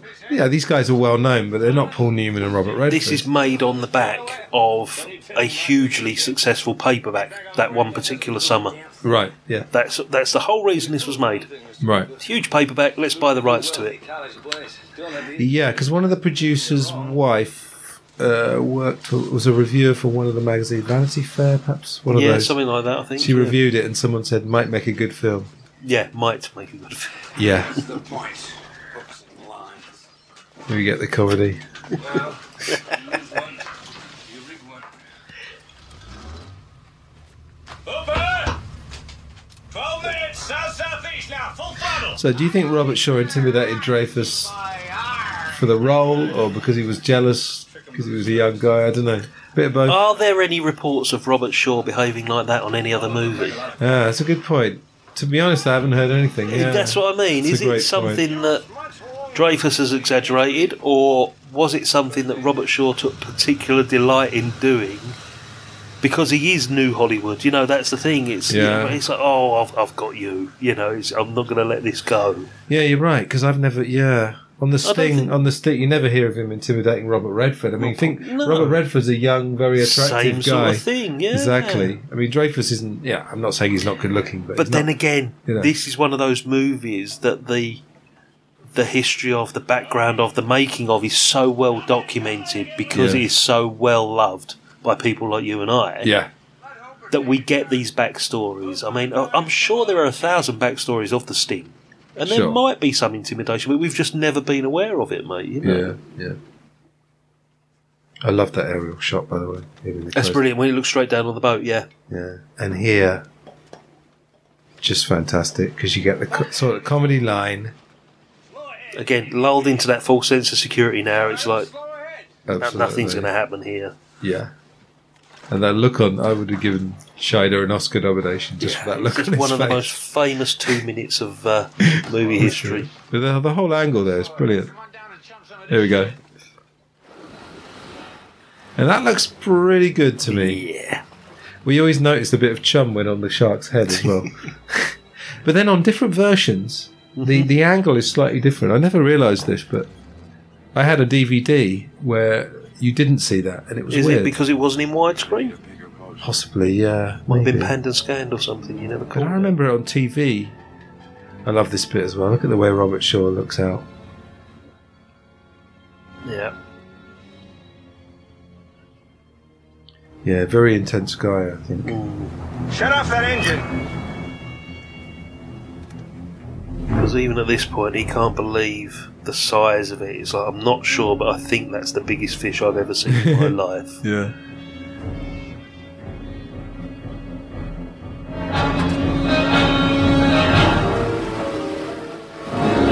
Yeah, that looks not bad. No, that's fine. That's, Yeah. that, that part is absolutely fine. Yeah. Of course, when we've done podcasts before, we've all said, you know, people didn't expect you to have video recorders and podcasts and audio commentaries. That's it. It's- It would have just passed. You know, it's just you're just there in the moment in the cinema, How do we handle this? How do we handle this? Over and one, I need you. so it's realistic enough. I think towards the end, hmm, Yeah, but don't forget, you know, we hadn't seen anything like this before. Before it was all plasticine Ray Harryhausen type stop motion stuff. Before, you know, we we wouldn't Yeah. have had anything like this to, to you know, to judge the quality against. Steven Spielberg's voice. Yes, Yeah. I think the closest we ever got to this was the giant squid in Twenty Thousand Leagues Under the Sea with Kirk Douglas back Oh, in the yeah. fifties. You know. Well, how much of the whale would you see in Moby Dick? I can't even remember. Oh, it does see- jump out of the water at one point. I'm Oh, sure does it does. Yeah. Yeah. I bet that didn't look. Look No, at that lovely no. summer's day there. Look. Will you go to the end of the pulpit, please?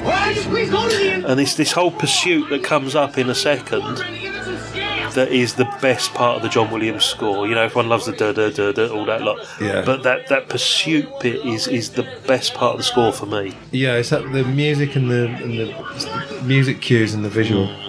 I love this bit as well. Like Brody tries to escape. Steve, want you to get up on the bridge. Brody just looks scared shitless. The other two look a bit kind of turned on almost. You know? Of course they are. As I say, it's the biggest. Yeah. You also get a good sense of how small that boat actually is with the three of them standing there together Yeah, as yeah. well. And Hooper's Mr. Technology. He goes down to get his uh, whatever that thing is. He's got a fish. Oh, he's got the uh, yeah the fish finder. Yeah, yeah. And, and my favourite bit sort of in relation from this to Jaws 2 Hmm. is there's a scene in Jaws 2 where Brody goes in through his front door Hmm. and sitting outside his front door is one of those yellow barrels full of plants. Oh wow!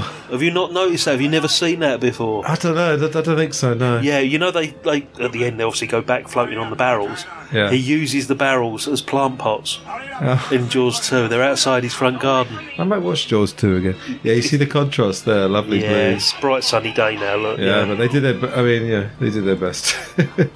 But I, I don't take any notice of that because you get so lost in the moment in this particular That's it. Yeah, you're sucked into the story.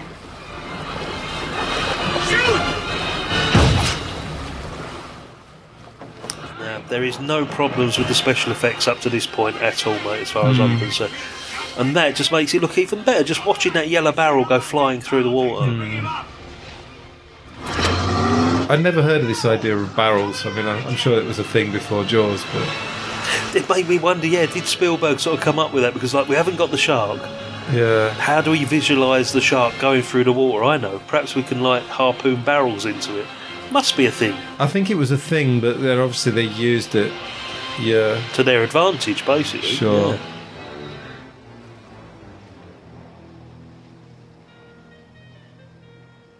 Uh, looking into the camera is great. it's just such a tricky thing to have an actor look in the camera. That- you don't want to throw them out. Yeah, and of the that I love that particular shot Yeah, of Quint on the end of the boat there. yeah. I had that as a screensaver. A little bit of trivia here. This is not the three actors. Right, I can yeah, believe that. Yeah, this was the yeah. very last shot, and Verna Fields, the editor, directed this. Thanks to Jamie Benning for that, the filmumentary guy. But that I just love that shot. Hmm. We've got one barrel on him, so we stay out here till we find him again. Yeah, but we could radio in and get a bigger boat out. Still on about the bigger boat. That was Roy Scheider's line, wasn't it? Look at that, that's marvellous. That is just beautiful cinematography.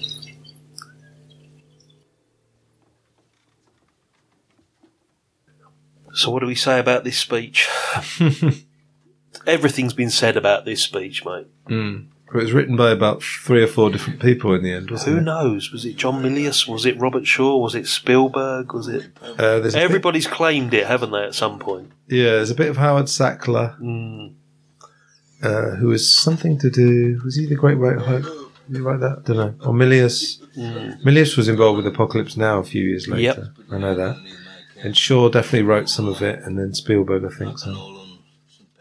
Whoever wrote it doesn't matter Mm. because what you get is is it about ninety seconds to like to um, two minutes almost of a monologue that is just captivating. Mm. And watch Dreyfuss's face. I mean, again, that's not acting. Later on, I mean, when he's Yeah. doing the speech, Yeah, he's totally into it. And of course, it was done over two days, and one Shaw was roaringly drunk yeah. and was and rang up Spielberg at three in the morning and said, "Oh, did I make a complete fool of myself?" And he said, "Oh, don't worry, we'll do it tomorrow." Spielberg comes across as quite a nice director. I don't know what he's like now. Maybe he's got more power, but Yeah, at the time, I suppose, you know, he's, he doesn't want to put foot wrong, does he, back in 74, Yeah. 75? Yeah. I think it, I feel like he would be genuinely quite easy to work with in those days. He comes across as a really nice guy, doesn't he? That's the thing, yeah. Yeah. So now they bond. Like one, you know, one's the technology guy, one's the old school fisherman, but they both got some nice injuries there. and Brody's is it an appendix guy? Brody's got. Yeah, he looks down, doesn't he? Like, I'm not going to bother. Look at that food. going to they're drink to your leg. Look at that food.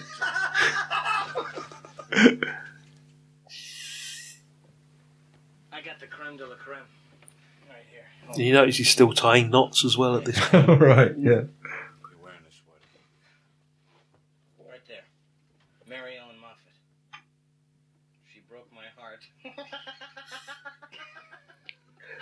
See, they both look pissed there. Well, I think they were. Drink, I think in those days they they would let them drink a bit, depending. I think nowadays, uh, as I said, it's all a bit sanitized, isn't it? Yeah. There, on your.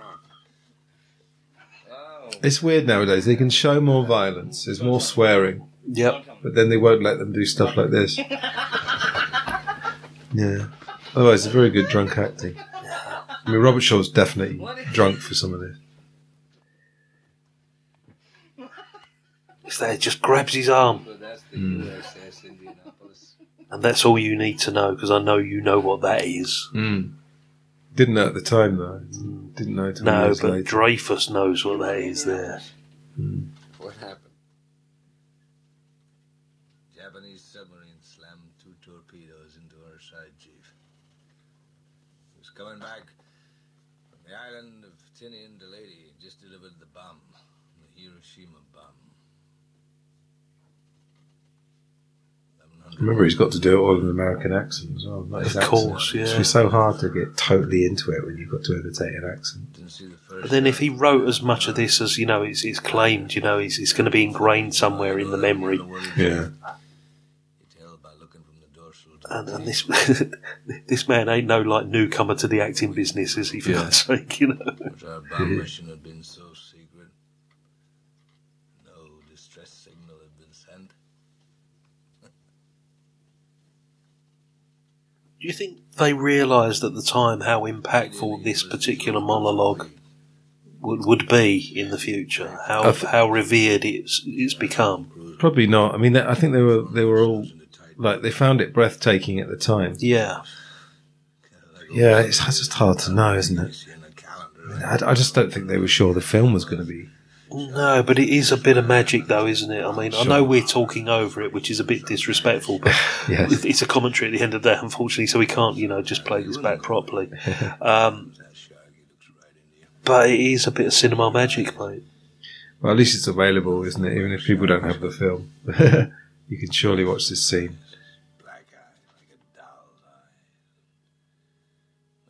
Again, all in the eyes. Seem to be living until he bites you.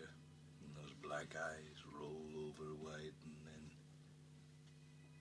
Oh, then you hear that terrible high pitched screaming. So he's got that technical detail from somewhere as well hmm. to have known that that's what happens in a shark attack.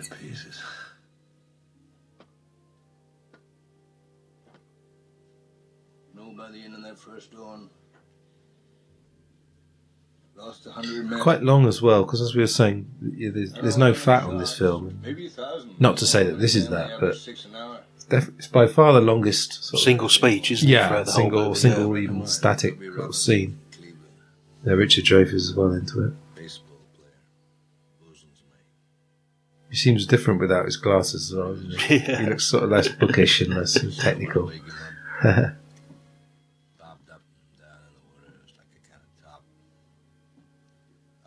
yeah, I wonder if nowadays they'd expect audiences to get bored. You know, after Yeah, would they minutes. put in something like this in a modern movie?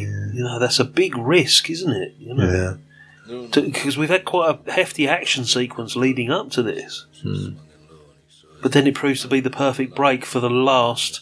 I know we said this is a film of two halves, not three acts, but Hmm. we are going into the third act after this, aren't Yeah, we? In, I guess in so, yeah. Yeah.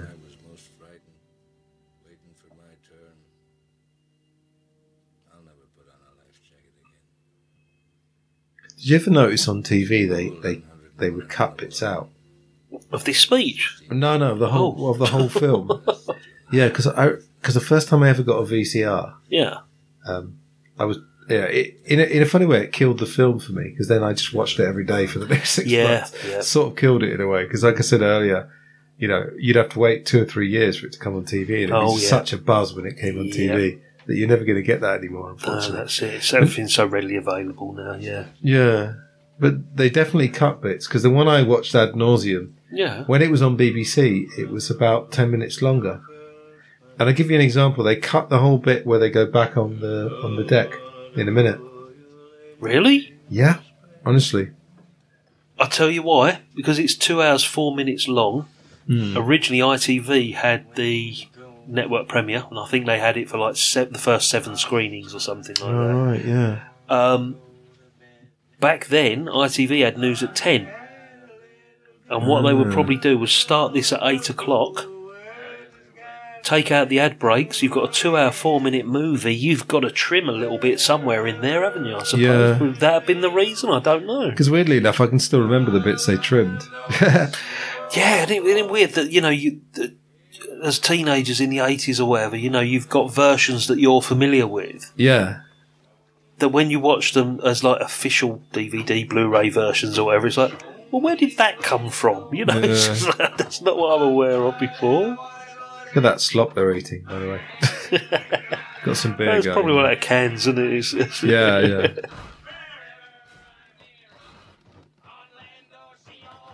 Is that "Show Me the Way to Go Home"? Is that a well-known song? Yes, yeah. Was it? Do you know where it came from? I, I can tell you, Max Bygraves has sung it a few times in the Ah, past, mate.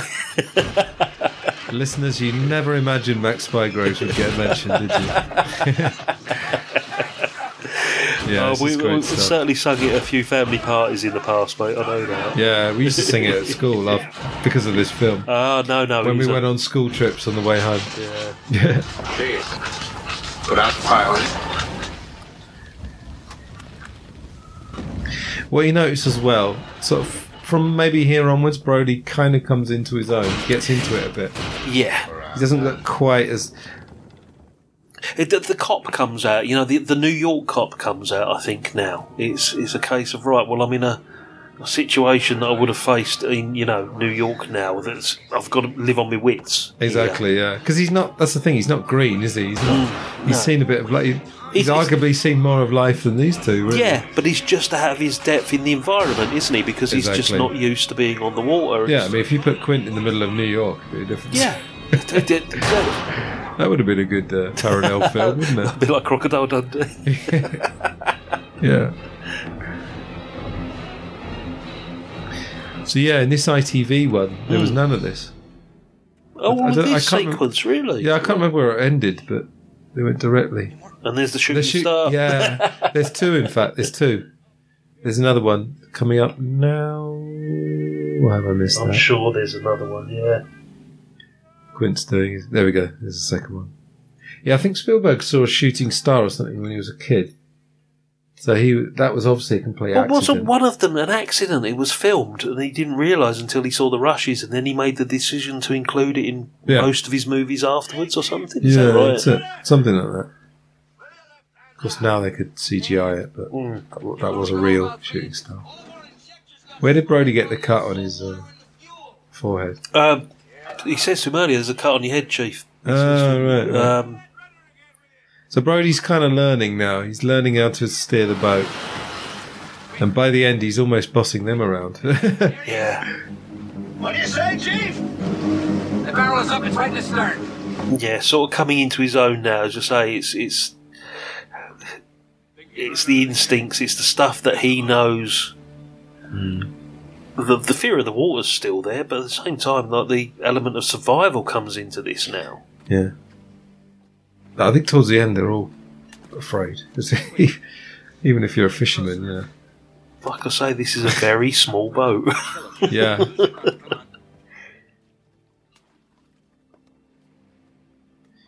I don't know if you know, but there have been sharks of like 25 feet. Uh, do they exist or possibly not? I don't know. Do you know what? I think this was a bit of an exaggeration. Right, I think since then they may have found something at that size. Right. We'll talk later about the cage when we get to that. Yeah. Used a couple of techniques. So I was, when I was a kid, I was always thinking, blimey, why are they they're so close to the water? Yeah, it's like this is really nail biting stuff. Look. Yeah. here, here, yeah. As I said, doesn't matter because, you know, we're, we're 40 if, if you years love the after movie fact. as much as we do, you can forgive it. overlook. Yeah. Yeah, yeah. And I don't, I don't care that it doesn't look real, mate. You know, there's been talk over the years of CGIing over the top of that. Yeah. Well, people, yeah. Well, my friend used to say, uh, you know, you go into the cinema to watch a horror film. Yeah. Which part of that's real? You're in a fucking cinema. What's realism got to do with it, really? This is great as well.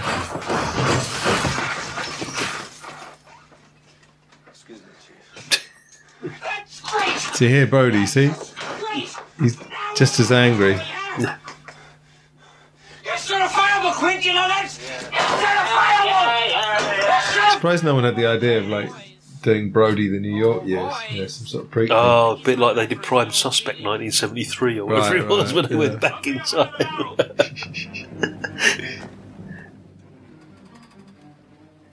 this musical cue is a big favourite of mine as well. Is this where we go into the triumphant bit, isn't it? It's, it's, they get a barrel in it again and they chase it. I'm sure they do. Oh, they might even get two in it now. Yeah.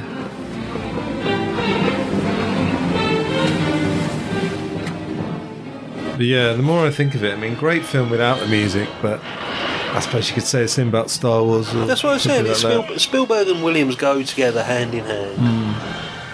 I mean, imagine Psycho without that score. Yeah. Difficult. So yeah, I mean, this See, is that- seafaring almost like- music.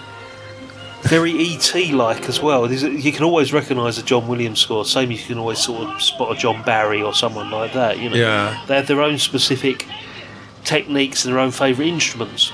Yeah.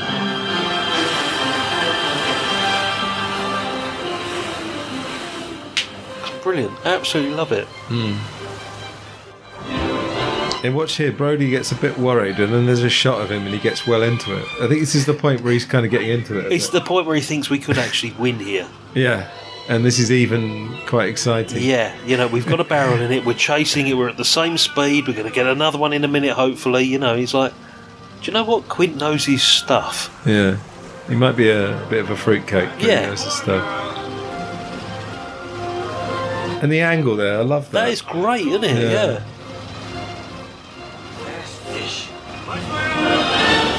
There you go. Look of like, we've got this.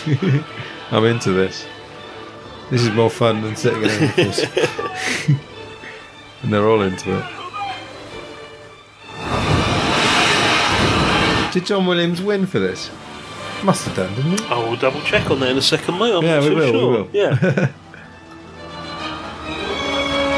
I don't think he did, but we'll have a look.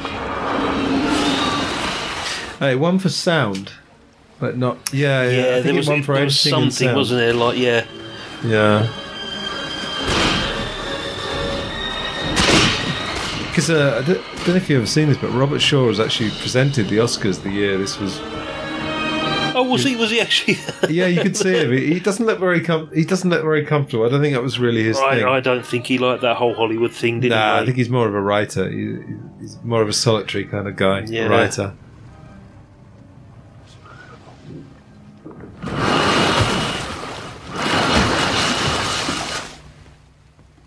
They're up again! Now what?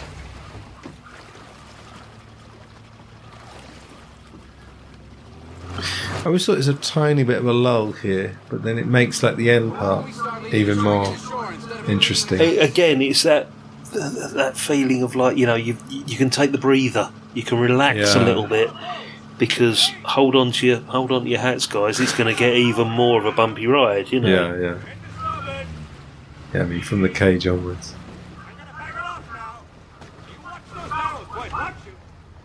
When we used to watch as a family, we always thought there was a sort of Brody and Hooper are a tiny bit bumbling. You know, this Yeah. bit where they get Hooper gets caught up in the rope. That's the way we always used to, because we used to laugh at it. You know, we thought it's. I used to be scared, witless when I was a Oh, kid. the- the cage bit? is- Yeah, Oh yeah, but what's here? Like we always thought of Brody and Hooper. It's a bit kind of uh, Laurel and Hardy almost. yeah, Keystone Cops I was going to say, but something like that. Yeah.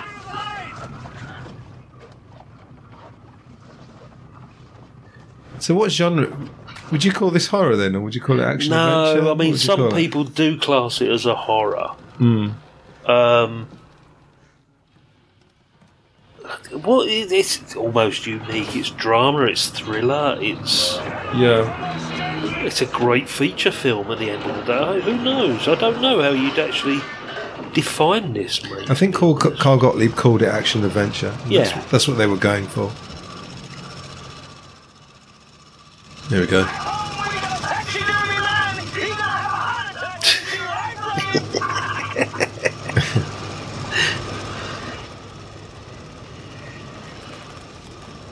Hold back! Use the clean!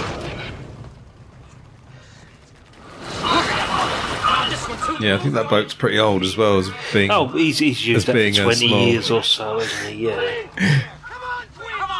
Uh, John Williams won Best Original Score at the Oscars for Jaws, Oh, he did right. but obviously it was the year of Cuckoo's Nest, so they won So the big won- four.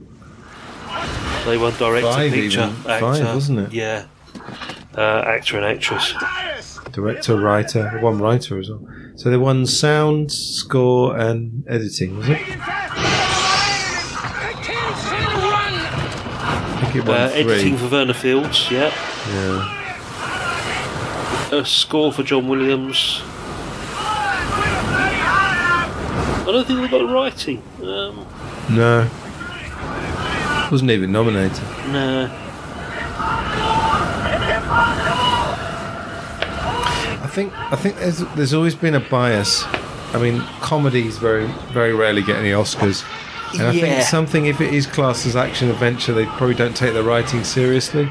That's, the thing. I mean, the '60s was quite unique in Hollywood history that four musicals won Best Picture in Oh, the yeah. '60s, um, and it's this real transition period that we always talk about, mate, when we're chatting about from old Hollywood to new Hollywood. That late sort of '67, '68, going on into the '70s Yeah.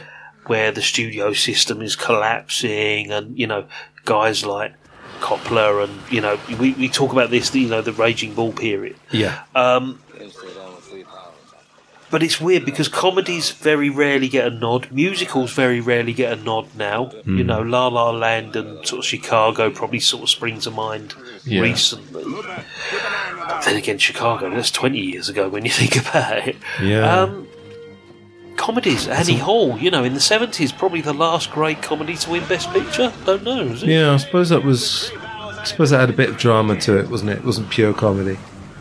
Um, yeah, uh, just for the listeners, at the end we will talk about our film podcast. So Scott and I have worked together quite a few times, Mm.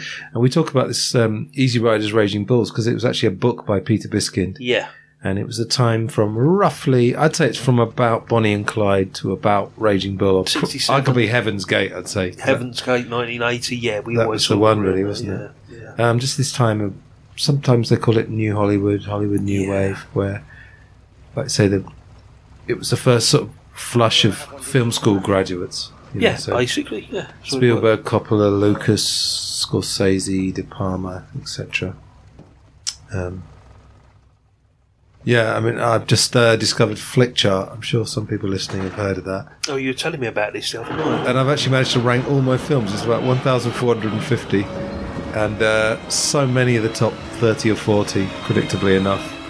There goes the shark again. Again, looking realistic enough. That's fair enough. yeah. It's good when it's flowing through the water.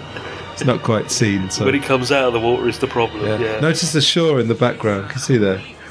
Yeah, they are very close, actually. Yeah, yeah. but they do say that, that we're leading the shark into shore, don't they? I think he says it now. Yeah, Yeah. they go to the shallows. Yeah. So they get away with it there, yeah.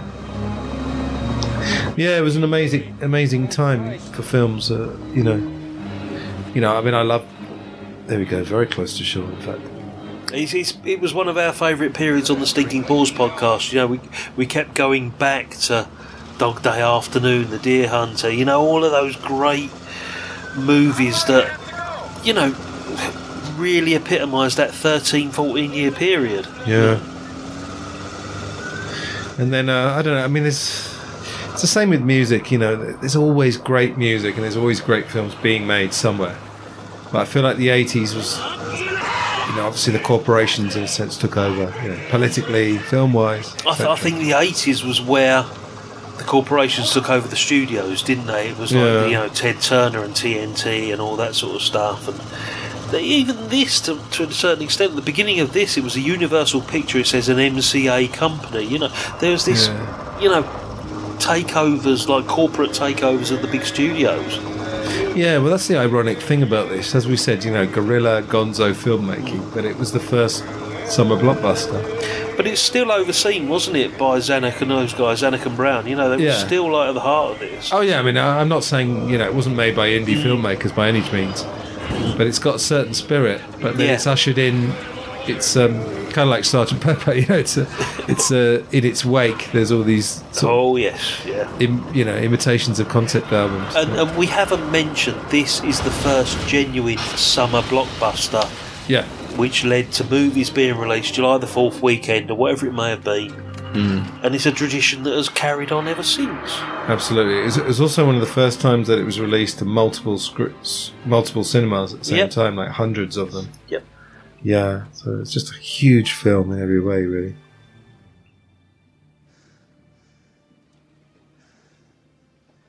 So yeah, we've just uh, been talking about other stuff because there was a. Well, I wouldn't even yes. call it a lull, really, but it wasn't really. that but- wasn't a lull at all. That was the No. pursuit sequence. so the shark starts following them. Yeah. yeah, we've lost the barrels now. It's okay. It's your turn, Mister Hooper, sort of thing. yeah, yeah. We'll try your your newfangled technology. Yeah. Yeah, there's there's three foot of water in the Orca at the moment. Let's uh, let's see what you've got. Yeah, this was cut out. Uh, what I was saying when I watched it on ITV. Just these little bits. the one eye video. here, yeah, yeah, And that as well. I remember I'd never seen that. Never seen the boat half sunk. Yeah, yeah. Because they had a second orca, didn't they? Yes, there was two boats. Yeah. This was just after they got sunk because Dreyfuss said Robert Shaw started to dress very neatly, and I always noticed that how neatly with his top button done up. I, yeah, I think it's because he thinks, you know, there is a chance I could die here, so I've got to look my best. yeah.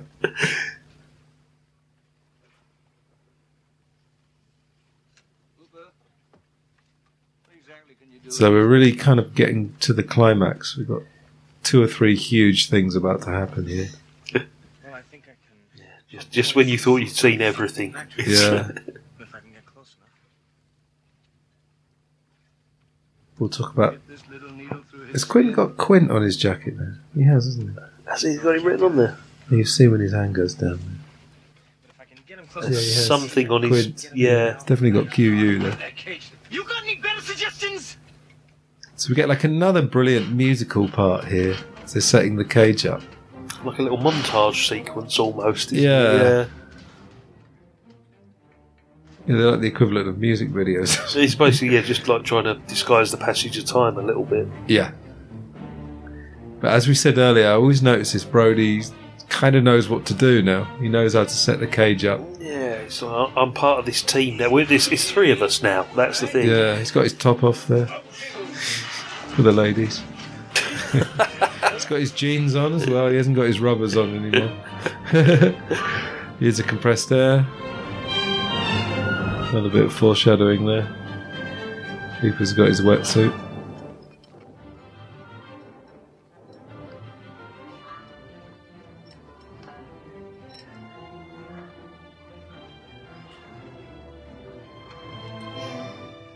Probably talk about the filming of this bit because this was Well, it was quite- filmed in Australia, wasn't it? The um, Hmm. the cage sequence, and unbelievably, or well, probably not unbelievably, but uh, what, did they use a midget? To, uh, in- yeah, in the Carl place of Rizzo, Richard Drey? who was a jockey. Yeah. Well, they actually have um, they actually have um, a model for some of them, uh, like a Yeah. little doll Yeah, for some of them, obviously to accentuate the shark. They had this guy Carl Rizzo, and they said, "Oh, would you mind going into the in a cage with a massive shark?" And he's like, "Well, I'm actually I'm a jockey. um, I don't like the water." Um, have you seen Blue Water White Death? yes, a long time ago. Oh, very yeah. good. Yeah, recommendation Yeah. for the listeners. Yeah, there. proper proper um, vision of what actually goes on underwater. Yeah. Oh, it's Um, fantastic. But what actually happens here Mm. genuinely happened, didn't it? There was a shark that attacked the cage and then gets caught up Yeah. In, in the rope mechanism. and then just goes mental. So that, presumably, I don't know if you know, was Hooper into, supposed to die? Perhaps he was, because he dies in the novel, doesn't he? Yeah, that's what I'm thinking because, like, they've got this footage that's been filmed halfway across the globe, you know, down in Australia. Yeah. And, and, and who's actually decided that, well, do you know what? Actually, he could get away from this because the cage has been, like, thrashed to pieces. Exactly. That's I not, like that's not Richard would- Dreyfuss, by the way. No, you can see in the eyes in that. Yeah, actually, just about again, just about get away with it. If you're if you're watching it for the first time, you wouldn't notice, would you? Um, let's see if we can talk through this. I mean, that is a is that a real shark? Let's have a look. That's not, That one isn't. I'll tell you when No. it comes up. that's not Dreyfuss That- either. that's a real shark. Yeah. There, there, that one. And it, you know, it does. They got the It's size bad. pretty. It's yeah, not- it's not bad. yeah. They got the size pretty good. That's a real shark again swimming away. Yeah, that's real. So when the shark attacks the cage, it goes absolutely mental. That's a real shark. Yeah, this is the footage. It was a, a husband and wife team, wasn't it? Like yeah, wildlife Ron and Valerie. Taylor. Yeah, yeah. I mean, they led, they were in this Blue Water White Death. That's where I knew them from. Apart from this, yeah. so again, it, it's almost like it all goes wrong. Like he he he gets rammed in a sec. Here we go.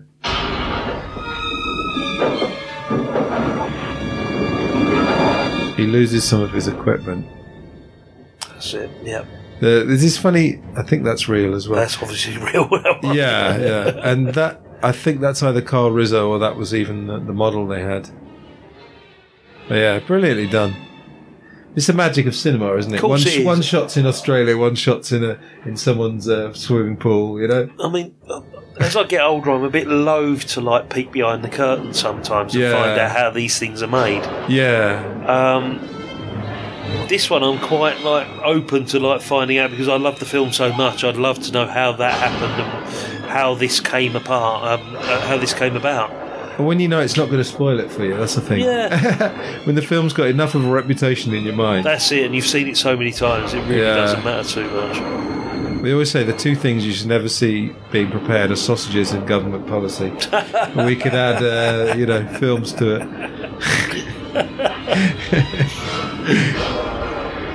I mean, they're really they're taking a chance here because that shark has got very, very close. Bit unbelievable that Yeah, but what's real and what's not here? Hang on, it's, it's, it's very clever because I'm still trying to work out what's that's Yeah, not. That's not. No. and this is definitely the real sequence. Absolutely, Yeah. yeah. And that shark looks enormous. Yeah. That's probably a good 18 feet, probably. Jaws is supposed to be 25, isn't it? Or Yeah. 20. 20, 25. Yeah, just thought Dreyfuss's hair is even the wrong colour. This is the real. There we go. This is the bit where it actually thrashes the, the cage apart. yeah. And notice here, Brody's kind of bossing Quint about a bit. Well, I don't think Quint cares if um, Dreyfuss lives or dies, does he? You know, Right. he's, he's had his chance. He, he got killed. That's what Quint's he's final thinking. words. Quint's final words. It's giving way. And there we go. That's the final bit of the real sequence there. And the sharp swims away. Yeah. Yep.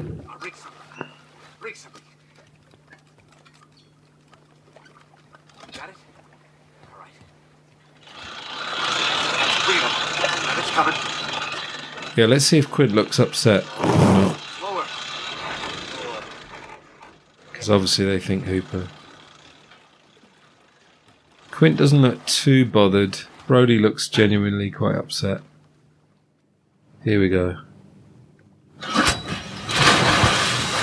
This is the bit I was quite surprised for a PG. That look that doesn't look too That bad. didn't look too bad. The long shot's not so good, but that that looks okay. Yeah. Look at that! Wow. As I say, as a, a 10, 11 year old boy watching this for the first time, Hmm. I was petrified, by mate. Well, there's a great quote. I'll get to it right at the very end, but there's a great quote from Spielberg about how they actually killed a shark. It's a brilliant outtakes of Robert Shaw here, eh? With a mouthful of blood. And, Yeah, yeah. Oh, God, that scream. Oof. See, for a PG, I don't know, that's pretty. Uh, Exactly, yeah. This. How did they get away with a That's PG? shocking. Then the blood in a minute, if you watch. But that screaming, I mean, that's real. Uh, that's pretty authentic. Not to say that that happened. But, uh, so now we've got the, you know, the, the huge irony in a way. We've got the the aquaphobia, aquaphobic guy who's com- who was completely out of his depth, and he's the only one left now because he's the everyman at the end of the day, isn't he? And that's the thing, he's, he's, he's very near to shore. Okay, so there's no reason for this shark to be attacking because he's eaten twice, apparently. Yeah. I think. Yeah. Yeah, why is it still hungry? Yeah. I don't know, do sharks ever get full up? Who knows? Maybe it's the whole revenge thing that you mentioned in Jaws 4. Who knows? It's just a, a psychopathic shark. Oh, God. You wonder how those films get made, though. how could anyone actually. Do you think an audience would believe that a shark do, would, you would know, travel from America to the Caribbean? I mean, there's suspension of disbelief, but But even this, you know, you get so caught up in it, yeah. you are willing to, like, not even take notice of what's going on. Yeah, Yeah. realistically, yeah. What I love as well, watch Brody when he suddenly smiles when he's Yeah. he's like, I'm up for this. Oh, I'm going to do this. Yeah, I love it. Uh, Roy Scheider's so good. I would have at least have nominated him in a Just World. I always thought, is that what's that underneath? Can, that looks like a shark under there, Yeah, but it no, can't be. floating debris or something. Right, right, right. And then we see the shark emerge with presumably pieces of Quint. Yeah. There's a compressed air tank.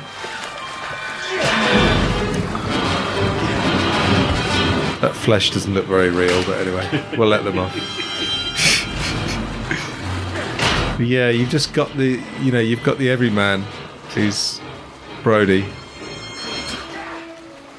And of course, this end is just wonderful. Yeah, in Jaws 4 they intercut, didn't they? In Jaws 4 they, they give the shark an electric shock or something. That's it. Yeah. Absolutely ridiculous. Look at that well, fin in two there. it gets electrocuted as well, doesn't it? Oh, that's Jaws 2, yeah, Two, sorry. There's some sort of weird sonar machine they use. Anyway, I'm gonna let's not talk about Jaws 4. yeah, what a fantastic ending. The music. Oh, one on one, man against beast. It's, Yeah.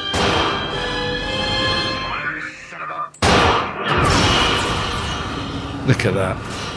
now, I don't know what the reaction would have been at the cinema Mm. in 1975, I love it. but I know that the eight people that were sitting in my front room when we watched this on the TV in the early 80s, we cheered. Yeah, it's a bit like Rocky, isn't yeah, it? I, we I remember all seeing Rocky 4. screamed. It was, Yeah. honestly, even my mum, you know. yeah. Yeah, and this mu- I love this music. And here comes the sound effect. So that was used in Duel, and it came from. It's not King Kong. Oh dear, which one? Godzilla. Oh, came from, okay. Came from Godzilla. They used it in Duel, and they used it in Jaws because he realised that Jaws was kind of a parallel. Yeah, yeah, parallel. Yeah, exactly. And And Hooper's not dead. Yeah, and the way they the way they laugh at each other, and then he says Quint, and they, oh, I love it, so good.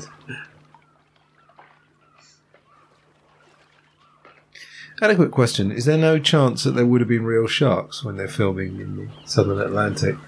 Surely, like I, I warm water. Doubt, I doubt it would have been a minimal risk. I think so. Yeah, don't know.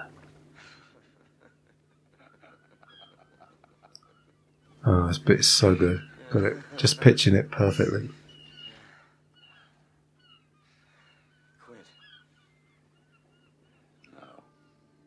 And thank God they didn't have Quint popping out of the water. You mentioned that. I'm not dead. Or coming out like Ben Gardner. oh, God. Yeah.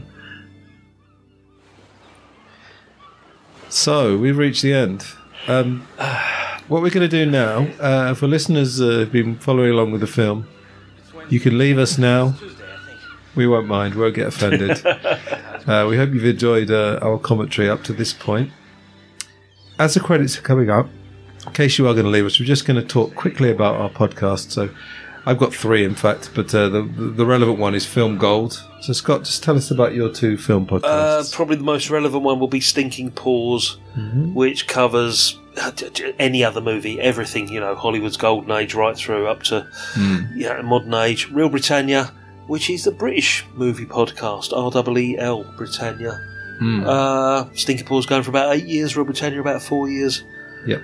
Um, and others that we're not going to mention at the moment, but then obviously there's Anthony's podcast as well. So- Yeah, Film Gold, and then I've got one called Glass Onion on John Lennon. Not exactly relevant, but hey, put it out there. Your But- stinking pause, P A U S E. Yes, we'll, yeah, We'll put everything. words. We'll put everything in the show notes or the description Yeah. box. But what we're going to do, literally, the credits are finishing now. hmm So we'd like to say thanks for everyone who's followed along this far. And If you want to stick with us, I think we've probably got another 15, 20 minutes in us just chatting about stuff we've missed, basically, mate, didn't you? yeah, and a few things that tie in with the films that we've got here. Yeah. Uh, weirdly enough, I never noticed you actually see obviously Brody and Hooper. They're just appearing there. Oh, yeah, no, that was always a I don't big know why I thing for me, it. watching them appear. Yeah, always a big thing. Great music. Love the opening, uh, the closing credits. So yeah, Yeah. thanks everyone, and um, See you later, or see you in a minute.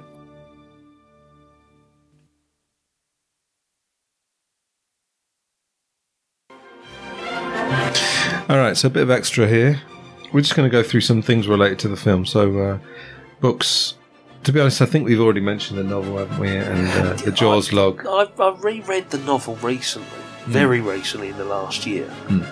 and yes, it's a page turner. It's exactly what it was set out to be. Benchley wrote it quite quickly, Yeah. and it just, you know, struck gold with being this summer blockbuster of like a pulp page turning novel Mm. in the mid 70s that everybody had a copy of. And of course, when you get something that is that popular in the written word, there's going to be a movie adaptation of it somewhere along the line. It still happens today. Sure. But looking back on it, having reread it, as I say, in the last 12 months, It's not yeah, it's not good. yeah, yeah. I don't know. Spoilers. Uh, don't listen if you don't haven't read the book. But uh, Quint gets sort of tangled up in a rope. Is it? I must say, There's a lot of differences, actually. There is quite, a, you know, we haven't mentioned the differences between the novel and the, Yeah. uh, and the film. I think we mentioned so Hooper and Ellen Brody have an affair. I would say the the novels. It's got a bit more. I was going to say almost going to say a bit more bite. Sorry, bit more edge. You got this mafia element, you know, because this what we've just been watching and commenting on. It's just a great yarn in a way. Know, It's an action adventure story with some horror elements and some psychological elements. But um, yeah, so Brody finds out. Brody and Hooper basically hate each other. Yeah. Hooper dies. But then the end of it, essentially the shark just sort of runs out of steam and just kind of, uh, what happens? It, just as it's about to attack Brody, kind of just expires. It's, it's not your typical Hollywood ending, is it? yeah. Oh, yeah. Sorry. The, the thing I was going to say about the um, the compressed air tank. I think Benchley said to Spielberg, "That's ridiculous. A shark wouldn't bite down." And, and Yeah. Spielberg said, "If I've got them for two hours, they're going to believe it. They're going to believe 10 it. That's it. Yeah, very famous quote from him. Yeah, love it. So it's suspension of disbelief. Yeah. As we were saying, you know, if you if you want real life, you know, why are you going into a dark room watching a film? Exactly. Yeah. You know. All right. So yeah, books really. Yeah, the Jaws log, as we said earlier, highly recommended. Definitely the You've got a couple of other ones. Um, Antonia Quirk is that her name? I'm just looking here, and Nigel Andrews on Jaws. I had to flick through that. Yeah, That there's, there's a BFI one there, and uh, yeah, Mm. I mean, there's there's loads of stuff out there. I haven't got half of the stuff that's available at all, but Mm. the Jaws log is definitely the one that people turn to because Mm. Carl Gottlieb was there. Yeah. You know, it, it depends how in depth you want to go, knowing the oh, history. I and the wanna go very in Yeah. but the other stuff, I mean, I've just got a few books there. I mean, I've got one on the, the Indianapolis, and then there was, you know, there, there's talk this was based on a real life event that happened in 1914, 15 or whatever, Yeah, wasn't it? On Long Island or New Jersey, yeah. Sure, you know, it's, it's, it's all relevant if you you go into the, the history of the, the movie as much as we do, you know. Absolutely. Yeah. How obsessive can one person be, you know? Well, that's the great thing with these things. When you're into something, everything connected with it becomes interesting to you. The So you Indianapolis story is absolutely fascinating. Yeah, it is. Yeah, yeah. Dan Carlin's Hardcore History is a podcast Yeah. I like. He did one about that. Yeah, he has like a sort of addendum series. So going uh, seamlessly from the the Jaws log into um, documentaries. So wow, we got a lot going on here. So the first one really to mention is the one that was on the DVD. There's a cut version, but the, the real one's two hours. Yeah. 1995. There's a fella called Laurent Bouzereau who um, got himself a gig doing making ofs. Seems like every film that went out on DVD. But this two-hour documentary, I don't want to spoil too much of it because it's so recommended. It's, you get all the Dreyfuss stories, you get all the stories of the film. That's the one that really kicked it all off, but then you get Yeah. the BBC one. Yeah, in the teeth of Jaws. In the teeth of Jaws, and you get the shark is still working. That's right. As well, but we cannot recommend highly enough the filmumentary. If you've got to dig a little bit to find it. Yeah, It's just if, if you know a bit about Jaws, it's just that just added little punch, isn't it, to it? You know. yeah. Jamie Benning. Yeah. Can't recommend. And he does Star Wars. He does Raiders of the Lost Ark. A couple of other movies as well. So definitely worth seeking out. Filmumentary. Yeah. Yeah, and then that BBC one in the teeth of Jaws, quite similar to the Bouzereau, but you've got Very similar, You actually. get some great stories about, um, yeah, with Robert Shaw's drinking, they would get people to. Someone would go with him for the first five drinks and try and match him, and then when they were on the floor, they, they do like a tag else. team. Yeah, they do like a tag team to keep up with Robert Shaw. So that's great. I wanted to mention on YouTube, there's a fantastic channel called Recut WTM, and it's Jaws recut, and it's not so much recut trailers because I'm sure you've seen, uh, you know, people have done trailers of Taxi Driver as a Oh, they do. They do a lot. Travis is a single man in the city looking for love. And there's one called Shining, which is the Shining as a father and son bonding Yeah, story. And you've got one, yeah. Rocky and Apollo as a gay story and all that kind of thing. but this guy has made these ones which are like, they're just like little stories. And it's, it, it tends to always be the second half, Brody Quinton Hooper on the boat. Yeah. Everything he takes is from the film. He hasn't added any. Oh any God, no! he's, it's real footage. Yeah, yeah. So there's one that's called Hooper is drunk and useless, and it's, it's something whereby Hooper's drinking Quint's apricot brandy and he's completely hammered, and it's just so brilliant the way they do it. There's there's one called um, Nobody Listens to Quint's Tale. So you, you see Quint doing the Indianapolis. And by cleverly using shots of Brody and Hooper and just not listening to it, no, they can't be Going asked to on listen and to on. Yeah, yeah. Quint's going on and on. They're like, uh, yeah. very funny. What was the other thing? Um, yeah, the sequels. I think we've uh, we've talked about Jaws two, we'd say that's okay Jaws two is passable. because Jaws it's got 2, yeah. Of course. isn't it? Yeah, it's, it's totally acceptable as a sequel. Hmm. Can see why they did it. Okay, it's never going to reach the heights of the first one. It, it was just a dumb thing then. Hmm. You know, you get a box office success, people want to see more. Sure. But then when you get to Jaws 3, I think the selling point of that was the 3D element course. of it, which is Absolutely. absolutely pitiful. You know, Yeah. some of the stuff that goes on there. Yeah. And despite all its flaws of Jaws 4, for me personally, because Michael Caine's in it, you know, that, Yeah. that lifts it up a notch. Yeah. And, and I really totally ignore that whole, like, the shark is, like, you know, travelling from half across, halfway across the world to, like, exact its revenge. Yeah. Yeah. It's not a bad little movie when you ignore that part of it. Is it so bad it's good? It's one. Even then, I don't think it's. I think people have just latched onto the fact that it's not a good movie. Right, right, right. It's got that reputation. Yeah. Yeah. Yeah. I think with Jaws too. I think one podcast I was listening to said uh, they made a good move. They made the kids so annoying that you wanted them to be eaten. You wanted them to die. yeah. no, but that's got enough for the magic. Again, I would have tried to get Richard Dreyfuss in in on that. I think that would have worked well. Yeah. Actually, in Jaws 2, you get a bit more drama because Brody gets fired, and I like all that stuff. There's a great scene of him, again, he's drunk, uh, doing some brilliant, like, understated drunk acting. And again, it's all to do mm. with this, like you know, the local council and all that, like, because we still see some of those characters come back. So there is this continuation or the conti- continuity going through. Sure. and in that respect, it is a genuine sequel. You know, Yeah. it does seem to work in that case. Sometimes you get sequels that are just sequels in name. You know, with Yeah. no real link to what's gone on before. So, no, I'm quite happy with Jaws two as a sequel. Jaws 2 is reasonable, yeah. Jaws 3, Jaws 4, you know, eh, worth watching if you've never seen them, I suppose. I've got here rip-offs, or not always rip-offs, but inspired by... Definitely inspired by. I think we're going to go here. Yeah, what have we got? Um, Orca was the, Orca probably the first Whale. one, wasn't it? Orca Killer Whale. Piranha was about 78, so that was fairly soon after. Yeah, that was Joe Dante, wasn't it? Joe Dante, Yeah. I haven't seen that for years, but I remember that there as an Ita- alright. Wasn't there an Italian one called like Great White or something?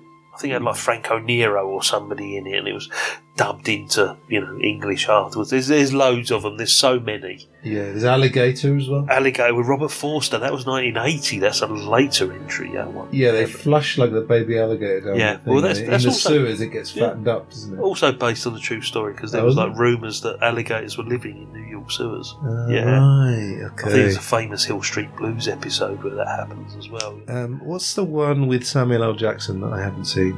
Oh, Deep Blue Sea, Deep Blue Sea. Which had a good? Have you seen recent sequel actually. Is that any good? It's only good for there's one shock moment, like an unexpected death. Okay. So it's the very early era of CGI after Jurassic Park. Right, right. So they use the fact that they've got this technology to create more realistic sharks, so to speak. It's okay. LL Cool J's in it. You know, it's just a really bizarre little snapshot of a, a, a shark movie from early nineties. I think it was. I can't even remember. No, early two thousands. Yeah, something like that. one of the podcasts we did, uh, I can't remember what film we were talking about. We were talking, I think we were comparing like the Night to Remember and Titanic, yeah. and we were saying that um, Titanic had the advantage of the technology, but we think there's like a happy medium. There's like the best of both worlds, you know, Yeah. of realism and, and CGI. So If we could get that, you know, that perfect combination of the two, yeah. I think we're quite pleased Jaws hasn't been remade, are we? Or- Absolutely. I mean, there was talk on the 20th anniversary or the 20, it was just after Jurassic Park came out, so it might have been. That would have been 20th. Yeah. Yeah. And they thought, oh, we've got this technology now. Yeah. Let's CGI a shark over Bruce. And happily, that, you know, got knocked down quite quickly, you know. I mean, call me a purist, but what we've just watched, I mean, it, it, it's not perfect in the sense that you can nitpick, but it's perfect in one sense. It's a Perfect perfect, action. It's perfect action Yeah. adventure story. Yeah. Absolutely, perfect entertainment, mate. All right, and then the the only other thing was deleted scenes. So I think we've already mentioned a couple of these. Are there any that you think should or could have been in the film? Or I- I've got a favourite, go on. which is the piano wire. Oh yeah, tell us about So- that because we mentioned that. But and this us. must have been designed to have been inserted just before Quint turns up at the council meeting and scrapes his fingernails down the blackboard. Yeah. And we see him pull up in a truck Mm-hmm. and he goes into the music store and there's this poor little kid trying to play a clarinet. Yeah. And I think it's Ode to Joy. Yeah, he's to- she's in one of the Beatles films, Yeah. isn't it? And, and he's a regular customer there, and he goes in and he gets his piano wire, and he's like, you know, if that was inserted in the film, you'd be thinking, well, why is that buy- guy buying piano wire? Mm. And it becomes obvious that that's what he uses to, you know, put on the fishing reels. I'd have loved for that to have been still there, but you know, th- if you look at the documentaries, there's alternative cuts of certain scenes. You look at like the photos that were taken on set, and you think, oh, was that included before? I mean, one of the big ones that wasn't included was when the guy in the pool, or, or the pond as they call The it, pond, gets yeah. his gets his leg bitten off. Yeah. Th- There's a scene of him actually being taken in the jaws of the shark and, and pulled under the water. You know, Carrying Brody's son. carrying yeah, carrying Brody's son. So we don't actually see that. But as we said, two hours four minutes. How much of a movie do you want? Yeah. We've got a perfect movie for me. I think so, Absolutely yeah. yeah. perfect in, in what it is, Mm. you know. I think the piano wire, I think if that had come before the, the blackboard, sorry for make, saying something so obvious, but the impact of the blackboard, you know, As I fingers said- on the blackboard, like you said, it just wouldn't have been the same. So, Yeah, without that, he's the perfect introduction to a character. He's one of my favourite introductions of a movie character ever. yeah, I think what you could have done, this is, I don't know if it was a trope then or it's certainly a trope now. You could have had the bit where you see his van and perhaps see him, a back shot of him walking in. That might have worked. with His little helper. Yeah. Because you're not seeing his face. I think it's just this air of mystery. You know, you've got this Mm. really great introduction of like, hang on a minute, who's this guy? Where is Yeah. he? Because we've had no indication of him up to that point. Right. And it's like, yeah, that, mate, that's Robert Shaw. That's great. Yeah. You know, no, nah, I've got no problem with that whatsoever. Yeah. And of course, he was hot then, wasn't he? Because of the Sting, and, and uh, I suppose Pelham Would One have been, Two yeah. Three wasn't a big film, but although I love it, but Sting was a huge film. Yeah. Janet Brown. All right, final thing before I let you go, let us go, let the audience go. Is there any uh, meaning? Is there anything we can take from Jaws? Does it teach us anything? Uh, it just teaches us that, you know, despite all the pressures and the, the problems that life may throw upon you, you could still come up with something absolutely amazing. but you can rise above yourself. Let's say. Exactly, and, and and if you learn to adapt, Yeah. because I'm sure, I'm convinced to this day that that is not the movie that Spielberg intended to make. Oh, sure. I don't think so. I think nature and fate stepped in Yeah. with the fact that the mechanical shark didn't work and all these problems that are quite well documented. Sure. I think that Spielberg's original vision was completely different, and if he probably stuck to it, might not have become what we've got now. And I don't think he would have, you know, progressed to being the director we know and loved. Yeah, very possibly not. Yeah. I think it would have been a good monster film, Would but have it been, wouldn't a- have it that would have been one of those seventies. Oh, it's that shark film from the seventies. Yeah. Oh, it's it's that Michael Caine disaster movie with the bees. You know, it's one of Yeah. those. It would just be tucked away amongst that lot. I forgot about that. Would we say the sw- the swarm? The Swarm. Inspired by. I mean, that is terrible. If you try and defend that, then uh, But that's what I'm thinking. It would get tucked away amongst those sort of disaster movies. Almost. oh yeah, I suppose yeah, Towering Inferno and all those. Yep. Yeah, but um, yeah, massive rec- recommendation of the film Duel. If any, no people haven't Great seen film. that, really good. yeah. And that's like only an hour. I think it's an hour, an hour Hour ten. fifteen, I think. Hour because it was, 15, right. you know, TV movie with adverts. You know, so yeah, cut down to around fifteen or so. Yeah. Yeah, and um, you know the famous line, which was Roy Scheider's line, uh, "We're going to need a bigger boat." Carl Gottlieb said it's sort of a, a metaphor for the ins- insurmountable problems, but I think really that although the shark is is in some ways the main character, I think the Brody story, the everyman story, out of his depth, adapting to his surroundings, I think it, it's actually quite inspiring. It's my favourite part of the film when I look Yeah. back at it now, Yeah, and, and, and Yeah. it does play a central part of the whole story. and I'm upset he didn't get an Oscar nomination, but who cares? I don't want to end on a negative note. Great movie. If you haven't seen it, bloody watch it. yeah. So yeah, I hope you've enjoyed this, everybody. If you've uh, stuck with us on this extra part, and um, just one more time, our, our film podcast. Mine is Film Gold, and Scott's are the Stinking Pause, P A U S E, and Reel R W L Britannia. So uh, final thank you to Scott. Yep. Cheers, mate. Thanks. Absolutely fantastic afternoon. Loved it. All right, and we may well do audio commentaries in the future. So all the best from us, and goodbye. Cheers, mate.